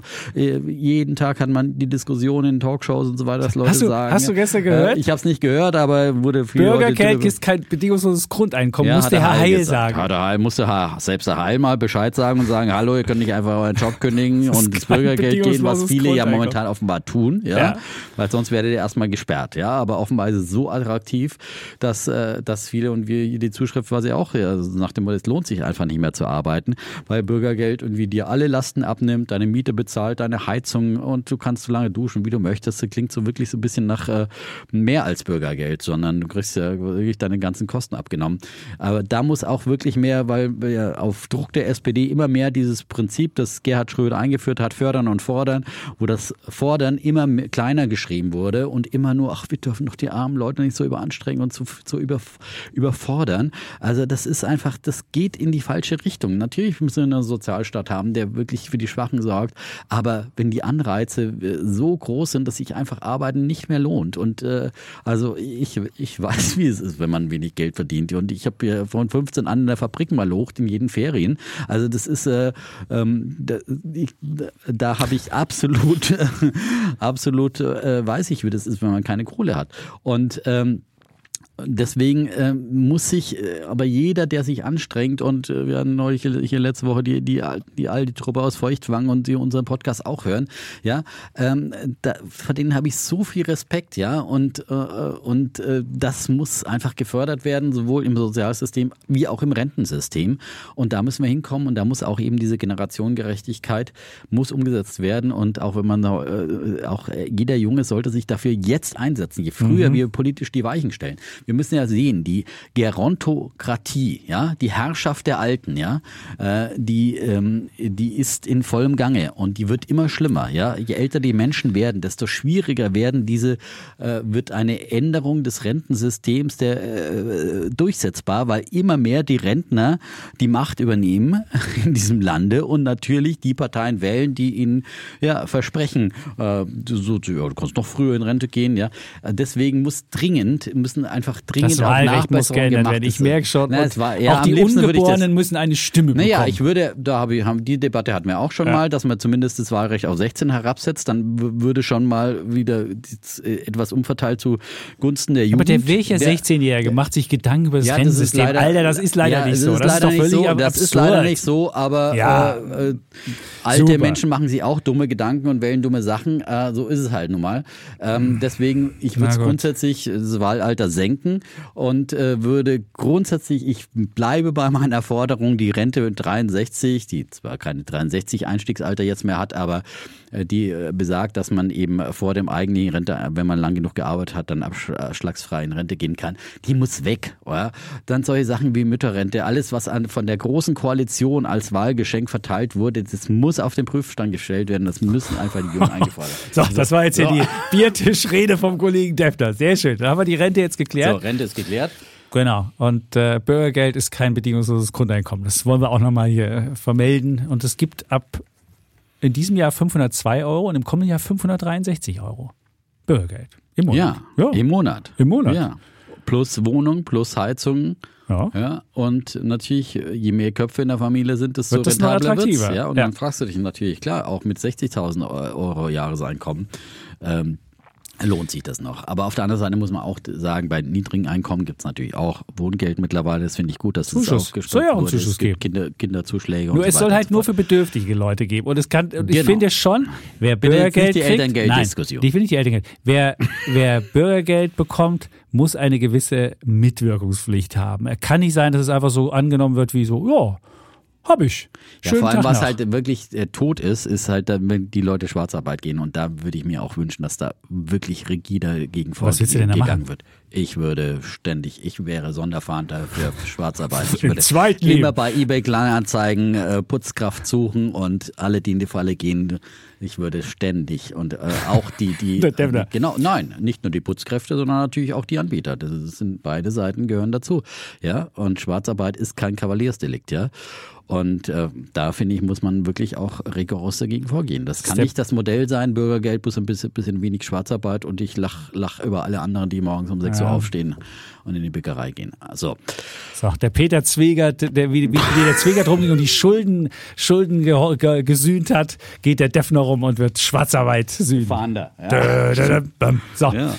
Jetzt kommen wir zum, äh, zum zweiten Punkt, den, äh, der auch äh, Generationengerechtigkeit ist. Wir hatten ja am Samstag bei uns einen Menschen, der, den wir immer gerne den Klartexter nennen, und der hat äh, Generationengerechtigkeit ganz anders verstanden und der meinte, dass die junge Generation auf Kosten der alten Generation lebt. Und was meinte er damit? Naja, Früher war es ja so, da äh, wollte die junge Generation ein Recht auf Arbeit haben und äh, wollte, wollte Partizipationsmöglichkeiten haben. Und jetzt, wo eigentlich der Arbeitsmarkt wunderbar aussieht. Wir haben eine Jugendarbeitslosigkeit in Deutschland, die ist wirklich 5,8 Prozent. Und das ist die niedrigste unter den großen EU-Nationen. Und wenn man mal guckt, 2005 war die Arbeits Jugendarbeitslosigkeit noch bei 16 Prozent. Also man sieht, wie niedrig die ist. In Frankreich ist sie übrigens bei 16 heute, in Italien bei 22, in Spanien ist es sogar bei 28 Prozent nach die Jugendarbeitslosigkeit.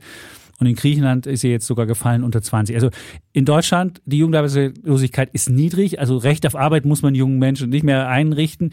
Jetzt muss man eher sich fragen, könnte es auch sowas geben wie eine gewisse Pflicht zur Arbeit. Und äh, da hat äh, unser Gast am Samstag so ein bisschen durchblicken lassen, dass die ähm, heute äh, jüngere Generation ähm, nicht den gleichen Arbeitsethos aufbringen könnte wie die Generation, die ähm, nach dem Krieg mal locht hat und das Land wieder aufgebaut hat und ganz viel, ganz viel geschaffen hat und dass die jungen Menschen entweder durch Erbe oder durch den wirtschaftlichen Wohlstand, den die Eltern gemacht hätten, davon profitieren würden und selber nicht den gleichen ähm, Anreiz oder den gleichen ja, Schneid haben, um das Land weiter voranzubringen. Und Jetzt habe ich mir mal angeguckt, wie ist die durchschnittliche Wochenarbeitszeit in Deutschland. Da muss man sagen, die ist wirklich auf ein Rekordtief gefallen. Die ist äh, mittlerweile auf unter fünf, wir haben niedriger als eine 35-Stunden-Woche. Und wenn man mal guckt, das war vor vor äh, zehn oder vor äh, ja, zehn Jahren waren wir noch bei weit über 35 und äh, wir hatten auch irgendwann, wenn man noch weiter zu reden, in den 90er Jahren 40. Jetzt kann man natürlich sagen, Teil dieser niedrigeren Arbeits, äh, Wochenarbeitszeit ist natürlich durch Produktivitätsgewinne gemacht und jemand, der mehr arbeitet, der soll auch seinen Produktivitätsgewinn machen. Aber ein Teil, würde ich vermuten, ist auch dadurch hervorgerufen, dass Menschen einfach sagen, ich habe ein anderes Verständnis von ähm, Arbeiten und Freizeit, was ja auch ein gutes Recht auf eine Art und Weise ist, aber die Frage ist halt, unsere Sozialsysteme basieren halt darauf, dass Menschen Vollzeit arbeiten und äh, die basieren darauf, dass, äh, dass wir halt so ein, so ein System haben. Und jetzt muss sich halt überlegen, was, was könnte man da ähm, ja, für Anreize machen? Der Arbeitsmarkt sicherlich wird eine Rolle spielen. Wenn jetzt äh, mehr Arbeitslosigkeit wieder kommt, dann wird wahrscheinlich auch der Wunsch vieler nach einer Vier-Tage-Woche nicht mehr so einfach durchzusetzen. Also die Marktkräfte werden das sicherlich auch was machen. Aber auch sonst muss man sich halt fragen, ähm, ja, mit diesem Arbeitsethos oder mit dieser Sache, was, was kann man da, wie kann man da diese, diesen Generationenkonflikt, dass die einen sagen, sie leben auf Kosten der anderen, das irgendwie beheben? Hm. Ich glaube auch, äh, da wird's der Markt wieder richten, ja. Und ähm, da finde ich ja dann auch irgendwie ist ganz bewundernswert, dass die jungen Menschen sich auch ökonomisch verhalten und sehen, okay, ich habe einen gewissen Marktwert und äh, ich kann auch gewisse Forderungen an meinen Arbeitgeber äh, platzieren. So entweder was Arbeitsbedingungen anbelangt, was Homeoffice anbelangt oder was was ähm, die Arbeitszeit anbelangt, ja. Und ähm, dann finde ich, ist es ja auch äh, individuelles Recht, dass man sagt, ich will einfach nur vier Tage arbeiten und mir reicht das Geld aus. Also, dass das jetzt die große Erbengeneration ist, die es alles nicht mehr nötig haben zu arbeiten, das glaube ich nicht bei der äh, Generation Z, auch wenn die irgendwann mal in ferner Zukunft äh, was erben sollten, aber deren Eltern sind jetzt vielleicht äh, 50 oder sowas, ja, und die, äh, die haben auch noch ein halbes Leben vor sich möglicherweise.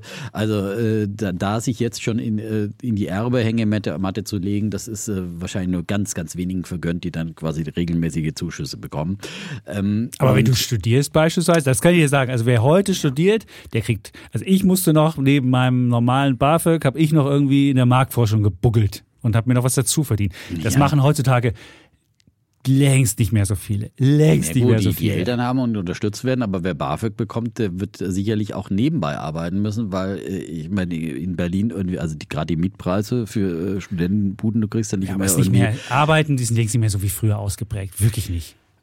Habe ich jetzt keinen Einblick, ehrlich gesagt, äh, privat, äh, aber äh, ich glaube, bei den, bei den Wohnungs- und Studenten, wo, äh, also wo kriegst du denn in Berlin noch äh, ein WG-Zimmer unter 600 Euro? Also das ist ja schon, schon eher selten. 500, ja, 600 dann kommst Euro. du aufs Erbe, dann ja. ist halt schon das Erbe vorgezogen. Ist doch ganz klar, dann wird es halt ja, unterstützt von den Erbe, Eltern. Ja, es wird unterstützt von den Eltern. So. Ja, und dann ist es ja schon, und da muss man sich ja schon ein fragen. Studium, das unterstützt wird von den Eltern, ist ja was anderes als ein ein Erbe. So. Äh, ja, da hast du ja, recht. das Aber ist- hast du recht, es das ist unterstützt. ja- nein, aber, aber es es ist doch gut, wenn- Aber trotzdem ja, lebt man ja. Das geht ja nicht, wir sagen das doch nicht, die funktioniert Leute ja sollen nicht studieren und sollen nicht von Nein, den Eltern gefördert Das werden, funktioniert sondern- ja nur, weil die Eltern das mitfinanzieren. So. Also da muss man schon sagen, da geht es um den Wohlstand, der mal oben war, der wird in die nächste Generation weitergegeben. Jetzt kommen wieder die Neiddiskussion. Na, hier. ist keine Nein, Neiddiskussion. aber das ist doch, ich meine, das ist doch wirklich nachhaltige Generationengerechtigkeit auch und, und Förderung. Und natürlich sollen Eltern, die was verdient haben, ja es auch ihren Kindern geben können. Ja, oder klar. was, was willst du jetzt hier für ein sozialistisches Modell? Sollen Nein, die auch gleich aber wenn du enteignet schon werden, während des? Nein, aber wenn du schon während Aber des wenn Studiums, wenn du schon während des Studiums das Gefühl hast, ich muss gar nicht mehr arbeiten. Und es gibt ja Naja, Statistiken, aber also- es gibt ja auch Statistiken in Deutschland, die zeigen, dass immer mehr junge Leute bis 23 oder 24 gar nicht die Idee oder das Gefühl haben, arbeiten zu müssen, weil sie irgendwie in so einer Vollkasko-Mentalität sind. aber Und das Studium ist nicht halt dazu da Nein, in der Regel. Also Studium ich habe leider bloß ein Semester ja studiert, nicht 37 Semester. Darum hat es beim Kollegen Chapitz ja auch 37 Semester gedauert. Äh, Das ist ja auch nicht das Idealbild, ja? Ja, aber es gibt immer wenige, äh, und- wenige, und- und wenige junge Menschen, die einfach arbeiten, weil sie Ja, einfach die Vollkasko-Mentalität haben. Nein, aber der Student soll doch nicht arbeiten. Nein, Der nicht der Student, es soll ja auch der- studieren, möglichst schnell sein Studium durchziehen und nicht irgendwie äh, die staatlichen Bildungsinstitutionen blockieren, äh, sondern soll das schnell durchziehen und dann schnell vernünftiges Geld verdienen Aber und nicht nebenbei nicht. in der Das ist ja der Marktforschung äh, arbeiten. Hä? Nein, das ist. Na, du hast was gesagt, du hast in der ja, aber Marktforschung ist doch gut gearbeitet. so. Ja, Dass ich in der Marktforschung arbeite, Ach, kann ich dir deswegen sagen, hat, riesen, heute, hat ja. riesen Vorteile. Da kann ich A, weiß ich, wie man, Ja. wie man Zahlen macht und B, weiß ich, wie man irgendwie Leute Naja, anspricht, die du noch nie im Leben gehört hast und wie man sie befragt, dass sie dir was Deswegen erzählen. bist du jetzt so ein erfolgreicher Podcast geworden. Man lernt immer im Leben dazu, ja. Und äh, aber das Idealbild des Studiums ist, dass man das Studium schnell durchzieht und dann äh, fachlich qualifiziert ist, dann mehr Geld verdient, sogar mehr Geld in die Sozialsicherungssysteme ein. Aber dann müsstest du ja ein schnelleres nebenbei- machen. Aber das tust du ja nicht. Das ist ja, wenn du die Statistiken anguckst, wenn du guckst, der Anteil der 23, 24, 25 oder 26-Jährigen, die arbeiten, ist total gering. Ich habe neulich eine, vom Kollegen eine Geschichte gelesen, wo genau das drin stand. Und da siehst du halt, dass es anscheinend irgendwie ja, so das Gefühl, jetzt mal arbeiten zu müssen, scheint noch nicht so ausgeprägt zu sein. Und da muss man sich halt schon fragen, funktioniert irgendwie auch nicht. Und da würde ich halt, mein Plädoyer wäre, auch der jungen Generation muss gesagt werden, klar, ihr könnt euch das vielleicht leisten, aber eben alles geht eben auch nicht. Und man muss eben da auch mentalitätsmäßig überlegen.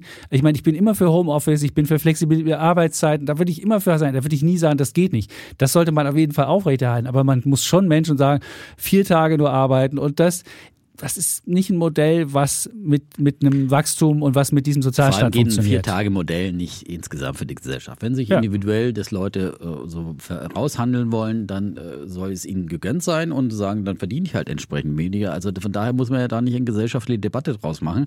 Aber jetzt kommt die erste Lokführergewerkschaft, oh, der, da, wir wollen ja auch äh, und alle wollen nur noch äh, weniger arbeiten. So geht es natürlich nicht weiter. Es ist äh, Die Lokführer haben übrigens einen Streik gerade angekündigt. genau zu Weihnachten, ja. Nee, zu Weihnachten stand nur Streik. Die GDL will einen Streik machen bei der Bahn. Ja, ja. So, Aber um, um Weihnachten um ist ja die ist ja die. die Ja, aber jetzt schon, die haben jetzt schon angekündigt, wir wollen Ach so, streiken. Wann sie es machen, die werden wahrscheinlich schon mal im, im November schon mal eine Woche uns mal. Weselski auf Ach, es bestem, ist- Sch- äh, Ja, im bestem Sächsisch hier. Äh, heute schon hat einen schönen Zusammenschnitt gemacht, seiner besten Best of Sächsisch reden. Argumente? Die oben im, im Elfenbeindom, die lassen sich gut gehen und sich nur in den Dienstlimousinen rumfahren. Und wir kleinen Männer müssen schiften und Schicht arbeiten. Wir wollen jetzt auch und alle anderen sitzen im Homeoffice rum. Und wir wollen jetzt auch mal was abhaben vom Küchen. Ja, so reden Das wir. in- Ich finde auch, ich find auch als Lokführer Homeoffice ist eine Ja. super Idee. Das gefällt mir auch. Würde ich auch So, sofort kann zustimmen. sie mit der Merkel in Gut. Eisenbahn. So, Ja. also, ähm, Gut. gut, dieser Punkt. Ähm, Haben wir den Punkt gemacht. Dann kommen wir zum nächsten Punkt, Schulden. Ähm, da äh, ist ja die Frage, wie viele äh, Schulden ist ja immer, man zieht ähm, Konsum aus der äh, aus der Zukunft in die Gegenwart schon mal vor und die, die in in der Zukunft leben, müssen dann die müssen dann die Zinsen bezahlen und da muss man halt sagen, ich bin überhaupt nicht gegen Schulden. Schulden sollen für Investitionen machen, gemacht sein und das ist sogar was Richtiges, weil man macht ja, wenn man heute was investiert, beispielsweise Schulen baut, Unis baut und so weiter, dann profitieren diejenigen, die auf die Schulen gehen, haben ja dann später auch ein höheres Einkommen und dann sollen sie auch an dieser Investition, die heute getätigt wird, sollen sie auch ihren Beitrag machen. Insofern ist das sogar ein Schuldenbegriff oder eine Schuldenidee, die in meinem, in meinen Augen sogar, sogar ein faires Schuldenmachen ist. Aber wenn man heute fürs Bürgergeld oder für den Rentenzuschuss Schulden macht, dann muss man sagen, das ist Konsum von heute. Monate. Der bringt der der bringt vielleicht ein bisschen sozialen Frieden, aber boah, weiß ich auch nicht. Aber nicht wirklich was für die, für die, für die, für die Zukunft dieser Generation. Und das sind halt schlechte Schulden. Und deswegen würde ich schon dafür plädieren, dass man da genauer hingucken muss und dass auch die jungen Menschen, weil du ja so ein Plädoyer machst, guck genau, wofür Schulden mhm. gemacht werden, wofür Auf was ausgegeben wird. Und da müssen sie auch irgendwie genau. sagen, so geht es nicht. So. Da bin ich jetzt, da sind wir ja dann auch in dem Bereich nah beieinander. Wir waren ja auch schon in den Disputen hier weiter auseinander. Der Kollege Schuldensühner ist ja immer grundsätzlich grundsätzlich eher gegen Schulden. Ich sage immer, investigative Schulden sind gute Schulden. Aber die eigentliche Kunst ist in der Tat, das voneinander zu trennen, ja. Und dass man nicht irgendwie wieder einen Schuldencheck aus, äh, ausschreibt dem Staat und, und der dann wieder sagt, ach ja, dann beglücke ich doch li lieber wieder meine Rentner, damit sie mich nächstes Jahr wieder wählen. In der Gerontokratie, äh, Gerontokratie, äh, schwieriges Wort, aber ja. es ist so treffend. Und ich meine, ich habe neulich auch wieder die Frau Esten gehört, hier vor ihrem SPD-Parteitag, die wieder gesagt haben, ja, Schuldenbremse lockern und aber auch, ja, und die Millionäre mehr zur Kasse bilden, bitten, damit wir endlich in Bildung investieren können. Ja, frage ich mich, was habt ihr denn mit diesen ganzen Steuerüberschüssen die ganze mhm. Zeit gemacht? Ja, das wurde wieder an die Rentner verteilt, an Bürgergeld verteilt, an hier und da soziale Wohltaten, aber nicht in die Bildung investiert. Wieder, ja. Nein, aber es ist doch wirklich, ja, und dann würde ich sagen, jetzt müssen wir aber endlich mal in Bildung investieren und dafür, ja, dafür müssen wir doch jetzt hier mal die Steuersätze erhöhen und müssen müssen äh, äh, wieder äh, sagen, ich bin sehr dafür, dass man äh, die Schuldenbremse überdenkt, aber sehr, sehr äh, wirklich definiert macht. Und ich finde sowas, was man jetzt mit diesen ähm, Sonderhaushalten, mit diesen ähm, das ist ja nichts anderes. Äh, macht, dass man es zweckgebunden, dass man sagt, okay, 100 Milliarden Sondertopf für die Bundeswehr und das darf halt dann wirklich für nichts anderes ausgegeben werden und nicht für eine Rente und eine Pension für den, für den, Bund, für den Offizier, sondern es muss wirklich dann investiert werden und das muss man wirklich so zielgenau definieren, dann wäre ich wirklich dafür, dass man die Schuldenbremse aufweicht, weil wir haben so viele Investitionen vor uns, Digitalisierung, natürlich auch Bildung und äh, vor allem natürlich die Energiewende. Da kann man gar nicht äh, genug jetzt investieren, weil das Geld äh, verzinst sich ja wunderbar und da hat man ja und oh, in Form von Energiewende war es bisher noch nicht so gut verzinst, würde ich ja, mal einfach weil, sagen. Naja, weil es ja noch nicht im großen Stil, aber sag mal die äh, gemacht wurde, aber die nein, aber ich meine, es kommt die äh, Solarstrom und Windstrom ist, ist wettbewerbsfähiger denn je und ist günstiger als alle anderer Strom, auch der Atomstrom, wenn jetzt wieder alle davon reden, wir müssen jetzt wieder Atom, äh, die FDP der Anträge macht, wir müssen jetzt wieder. Ja, aber du brauchst so einen grundlastfähigen Strom, das ist doch das Problem. Einen, ja, und was haben wir jetzt festgestellt? Unser Kollege Wetzel, der im Energiegebiet sich relativ gut auskennt oder sogar sehr gut auskennt, der hat jetzt äh, festgestellt, dass wir für Wasserstoff überhaupt keine Wasserstoff, äh, wir, haben, wir haben dafür keine Behälter, wo wir das, wir haben nichts. Und um jetzt, um jetzt für, die, für den Wasserstoff Speicher zu bauen, mhm. müsste man zehn Jahre irgendwelche irgendwelche äh, Sachen machen. Und ich meine, wie willst du denn eine Wasserstoffstrategie machen, wenn du das noch nicht mal lagern kannst? Und ja, du kannst ja nicht so direkt der Wasserstoff, oh, kommt gerade schnell. Also ich meine, genau. wie komisch ja. ist denn diese komische Energiepolitik, wenn du noch nicht mal bei einer, dass du eine Wasserstoffstrategie verabschiedest ja, und sagst, wir machen das und machen das. Und dann fragt sich aber, ja, aber. Hallo, Herr Altmaier war der erste Mal der Wasserstoffstrategie, ja. Und ja, gut. Das ist genauso wie, es ist teilweise äh. wirklich wie in, in irgendwie ganz schlechten äh, Filmen, wie, wie die, mit der Bundeswehr, die dann plötzlich die Digitalfunkgeräte dann nicht oder Gewehre, die um die, um die Ecke schießen. Das gibt's ja auch. Ähm, ja, ja, also ähm, ja. Aber da, da, muss man sagen, ja, schwierig. Schwierig. schwierig, aber das heißt ja nicht, dass wir jetzt, äh, ja, da müssen wir halt dann die Speicher bauen auch. Und wir haben ja auch schon mal LNG-Terminals in sehr schneller Geschwindigkeit mhm. gebaut und äh, da müssen halt dann Aber Wasserstoffspeicher geht dann geht anscheinend nicht so schnell.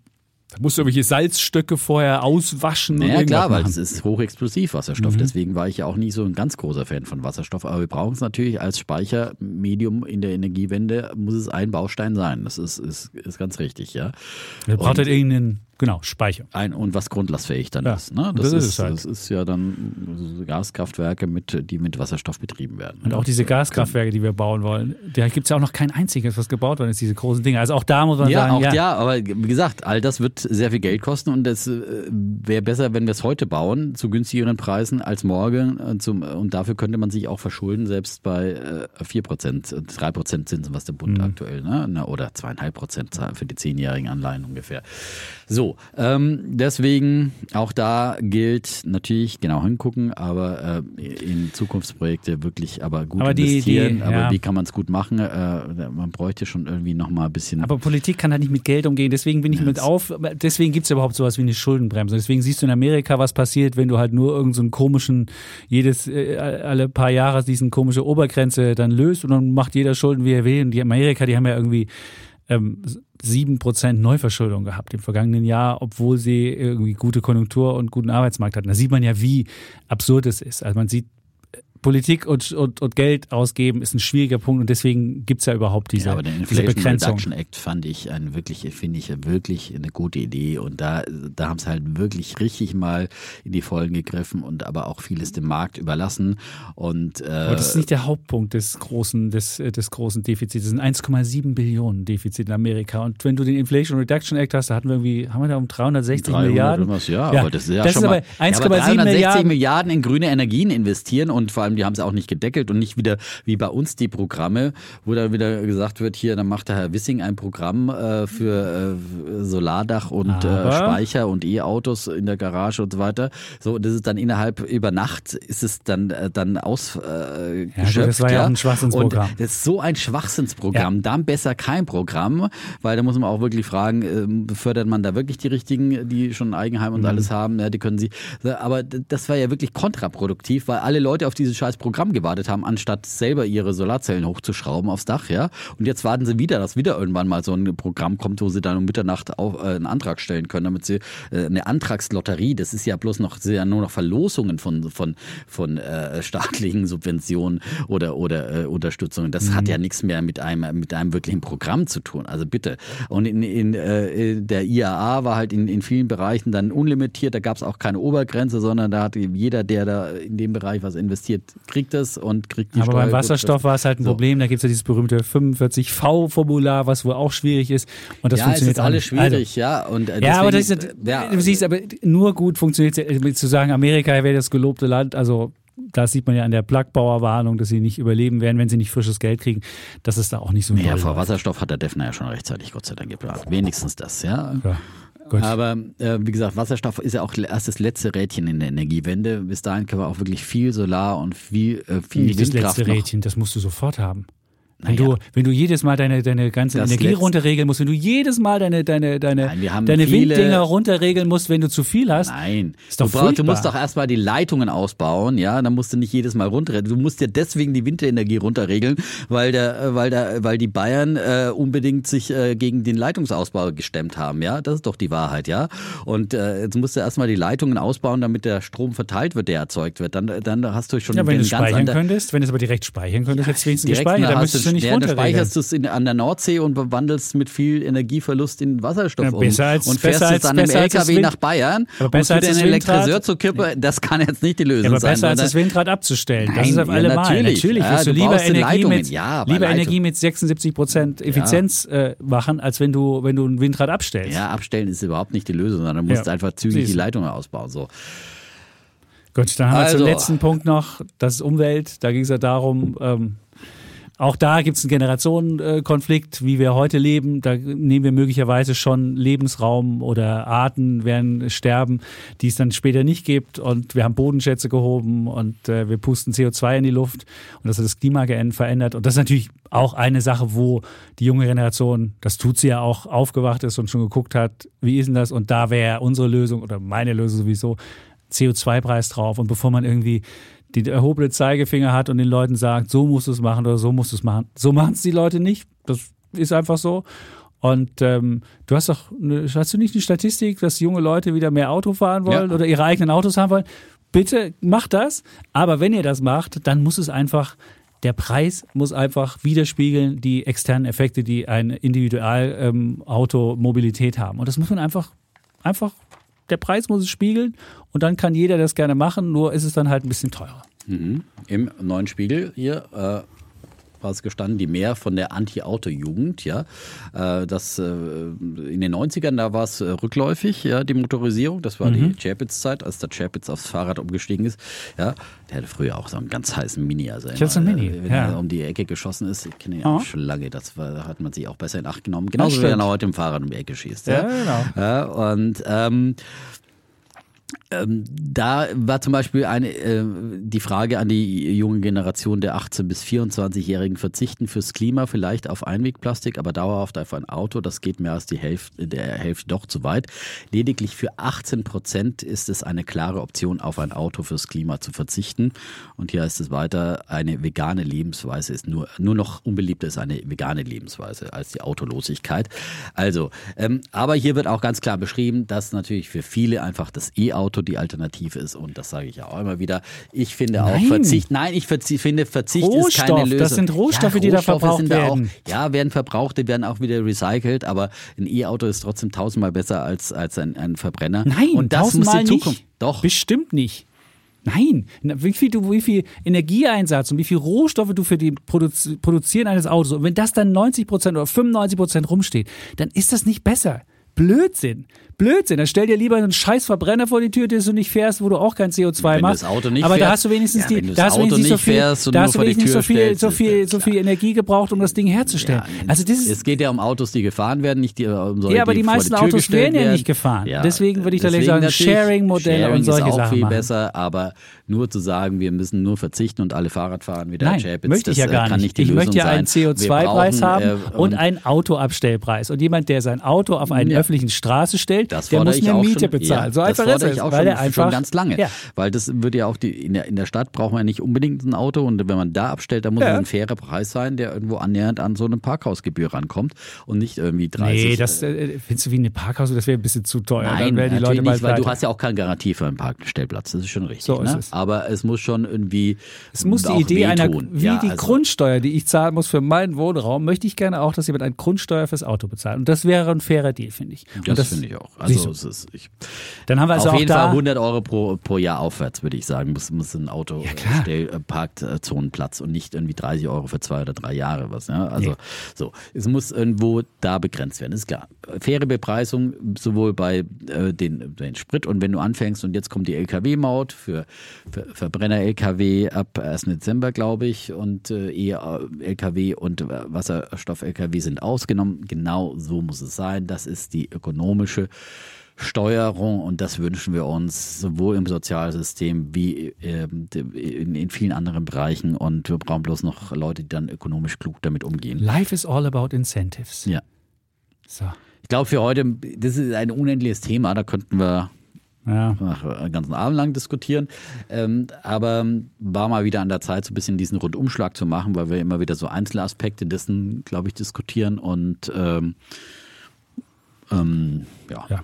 Und wenn ihr uns äh, Feedback gebt, dann einfach auf gesittete Art und Weise. Genau. Wir wollen gerne an Wirtschaftspodcast, bevor wir wieder tausend einzelne Kanäle, gerne immer an unsere E-Mail-Adresse, dann haben wir alle. Wirtschaftspodcast.welt.de. Das wäre einfach Das die, da könnt ihr einfach antworten Anlaufstelle, und ja. da könnt ihr, da könnt dann ihr können wir gerne nächste Woche noch ein paar, paar Stimmen dazu vorlesen. Ähm, und, ähm, Wo ihr möglicherweise sagt, Menschen wir- irgendwie persönlich Wenn es um Autofreiheit geht, fühlen Menschen sich bedroht. Wenn wir um Arbeitsmoral geht, werden Menschen meinen, wir würden, hier würden alte weiße Männer reden und so weiter. Also auch da kann man sagen, bin ich anderer Meinung, muss man eigentlich beschimpfen vorher. So einfach ist es. Man kann einfach mitteilen, nee, ich finde, es soll so sein.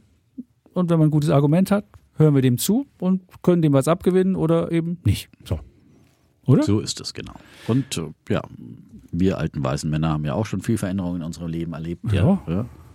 Bin früher Porsche gefahren. Seit 2008 fahre ich nur noch BVG und ab und zu mal so ein Öffi. Sharing, Sharing Economy Auto. Ja, das ist so eine wunderbare Einrichtung, ja. Ja, ich finde es auch. Ich bin neulich zum Altglascontainer gefahren. Vor meiner Tür stand ein Malzauto. Fährst Ja. Altglascontainer? Ich hatte im, im, im, im, Keller so Altglas gesammelt schon seit längerer Zeit. Das Das ist war so ein ein Fahrrad, wo du vorne ein richtig großes Ding Nee, ich, hast? ey, wenn man mal anfängt, so ein bisschen es nicht gleich wegzubringen, dann hast du richtig viele Ikea-Taschen voll. Ja, das war ein bisschen Messi-mäßig, ja. Okay. Aber es gibt ja Nachbarn, die schmeißen die einfach in die Mülltonne. Ich bring die ja weg. Ja. Aber stell dir vor, da, da siehst du da so einen Defner so Da würdelos fahr mit ich so mit dem. Audi, bin ich so mit dem Audi, mit einem riesen Audi zum Altglascontainer gefahren. Wunderbar. Für, ja, für drei Euro. Ich meine, hallo, da brauche ich jetzt mir- Moment mal, drei Euro. Ach, das Auto Nee, hat das drei Auto Euro. drei hast Euro nicht fürs. Altglas drei Euro. Nicht Ich fürs schon so, Altglas, das kostet nichts. Ne?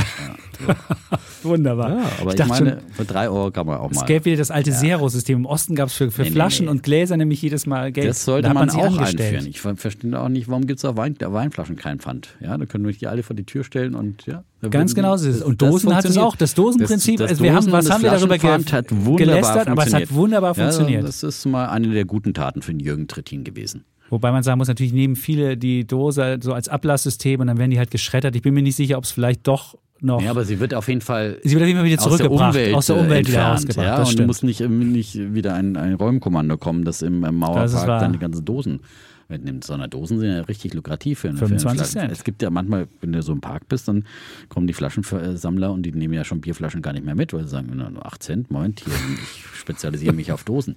Ja, sind leichter und äh, ja, sag ja, mir den Anreiz und ich sag dir das da Ergebnis. der genau. Markt, ja, Ja, Also Anreiz. Ist, so, Gut, jetzt haben wir aber wirklich genug der Betrachtungen. jetzt nicht vergessen, Freitag ist wieder Glotzkast. Glotzkast. Nicht vergessen. Nicht Ja, vergessen. Nicht wir vergessen. entscheiden, ja? 1745 und äh, der Eckert auch wenn ich und ihr müsst gucken, ob ich das Triangelsystem beim Deffen diesmal ansetze. Jetzt werde ich ganz nervös, wenn er mir aufs linke Auge guckt und dann auf Links, den Mund und dann sage ich, willst du mit mir flirten? Baby. Ja. ja, bloß weil ich hier erfolgreich die genau. Jahresendrallye vorher gesagt Ja, habe. Baby. Ja. Erfolg macht sexy. Nach so einer Zeit. Und dann sitzt sie da. Ah, sehr gut. Gut. Jetzt willst du bitte die Verabschiedung machen. ja, die Verabschiedung. Ja, heißt wie immer Tschüss. Und ciao. Wir bleiben Bulle. Und Bär. Defner. Und Chapitz.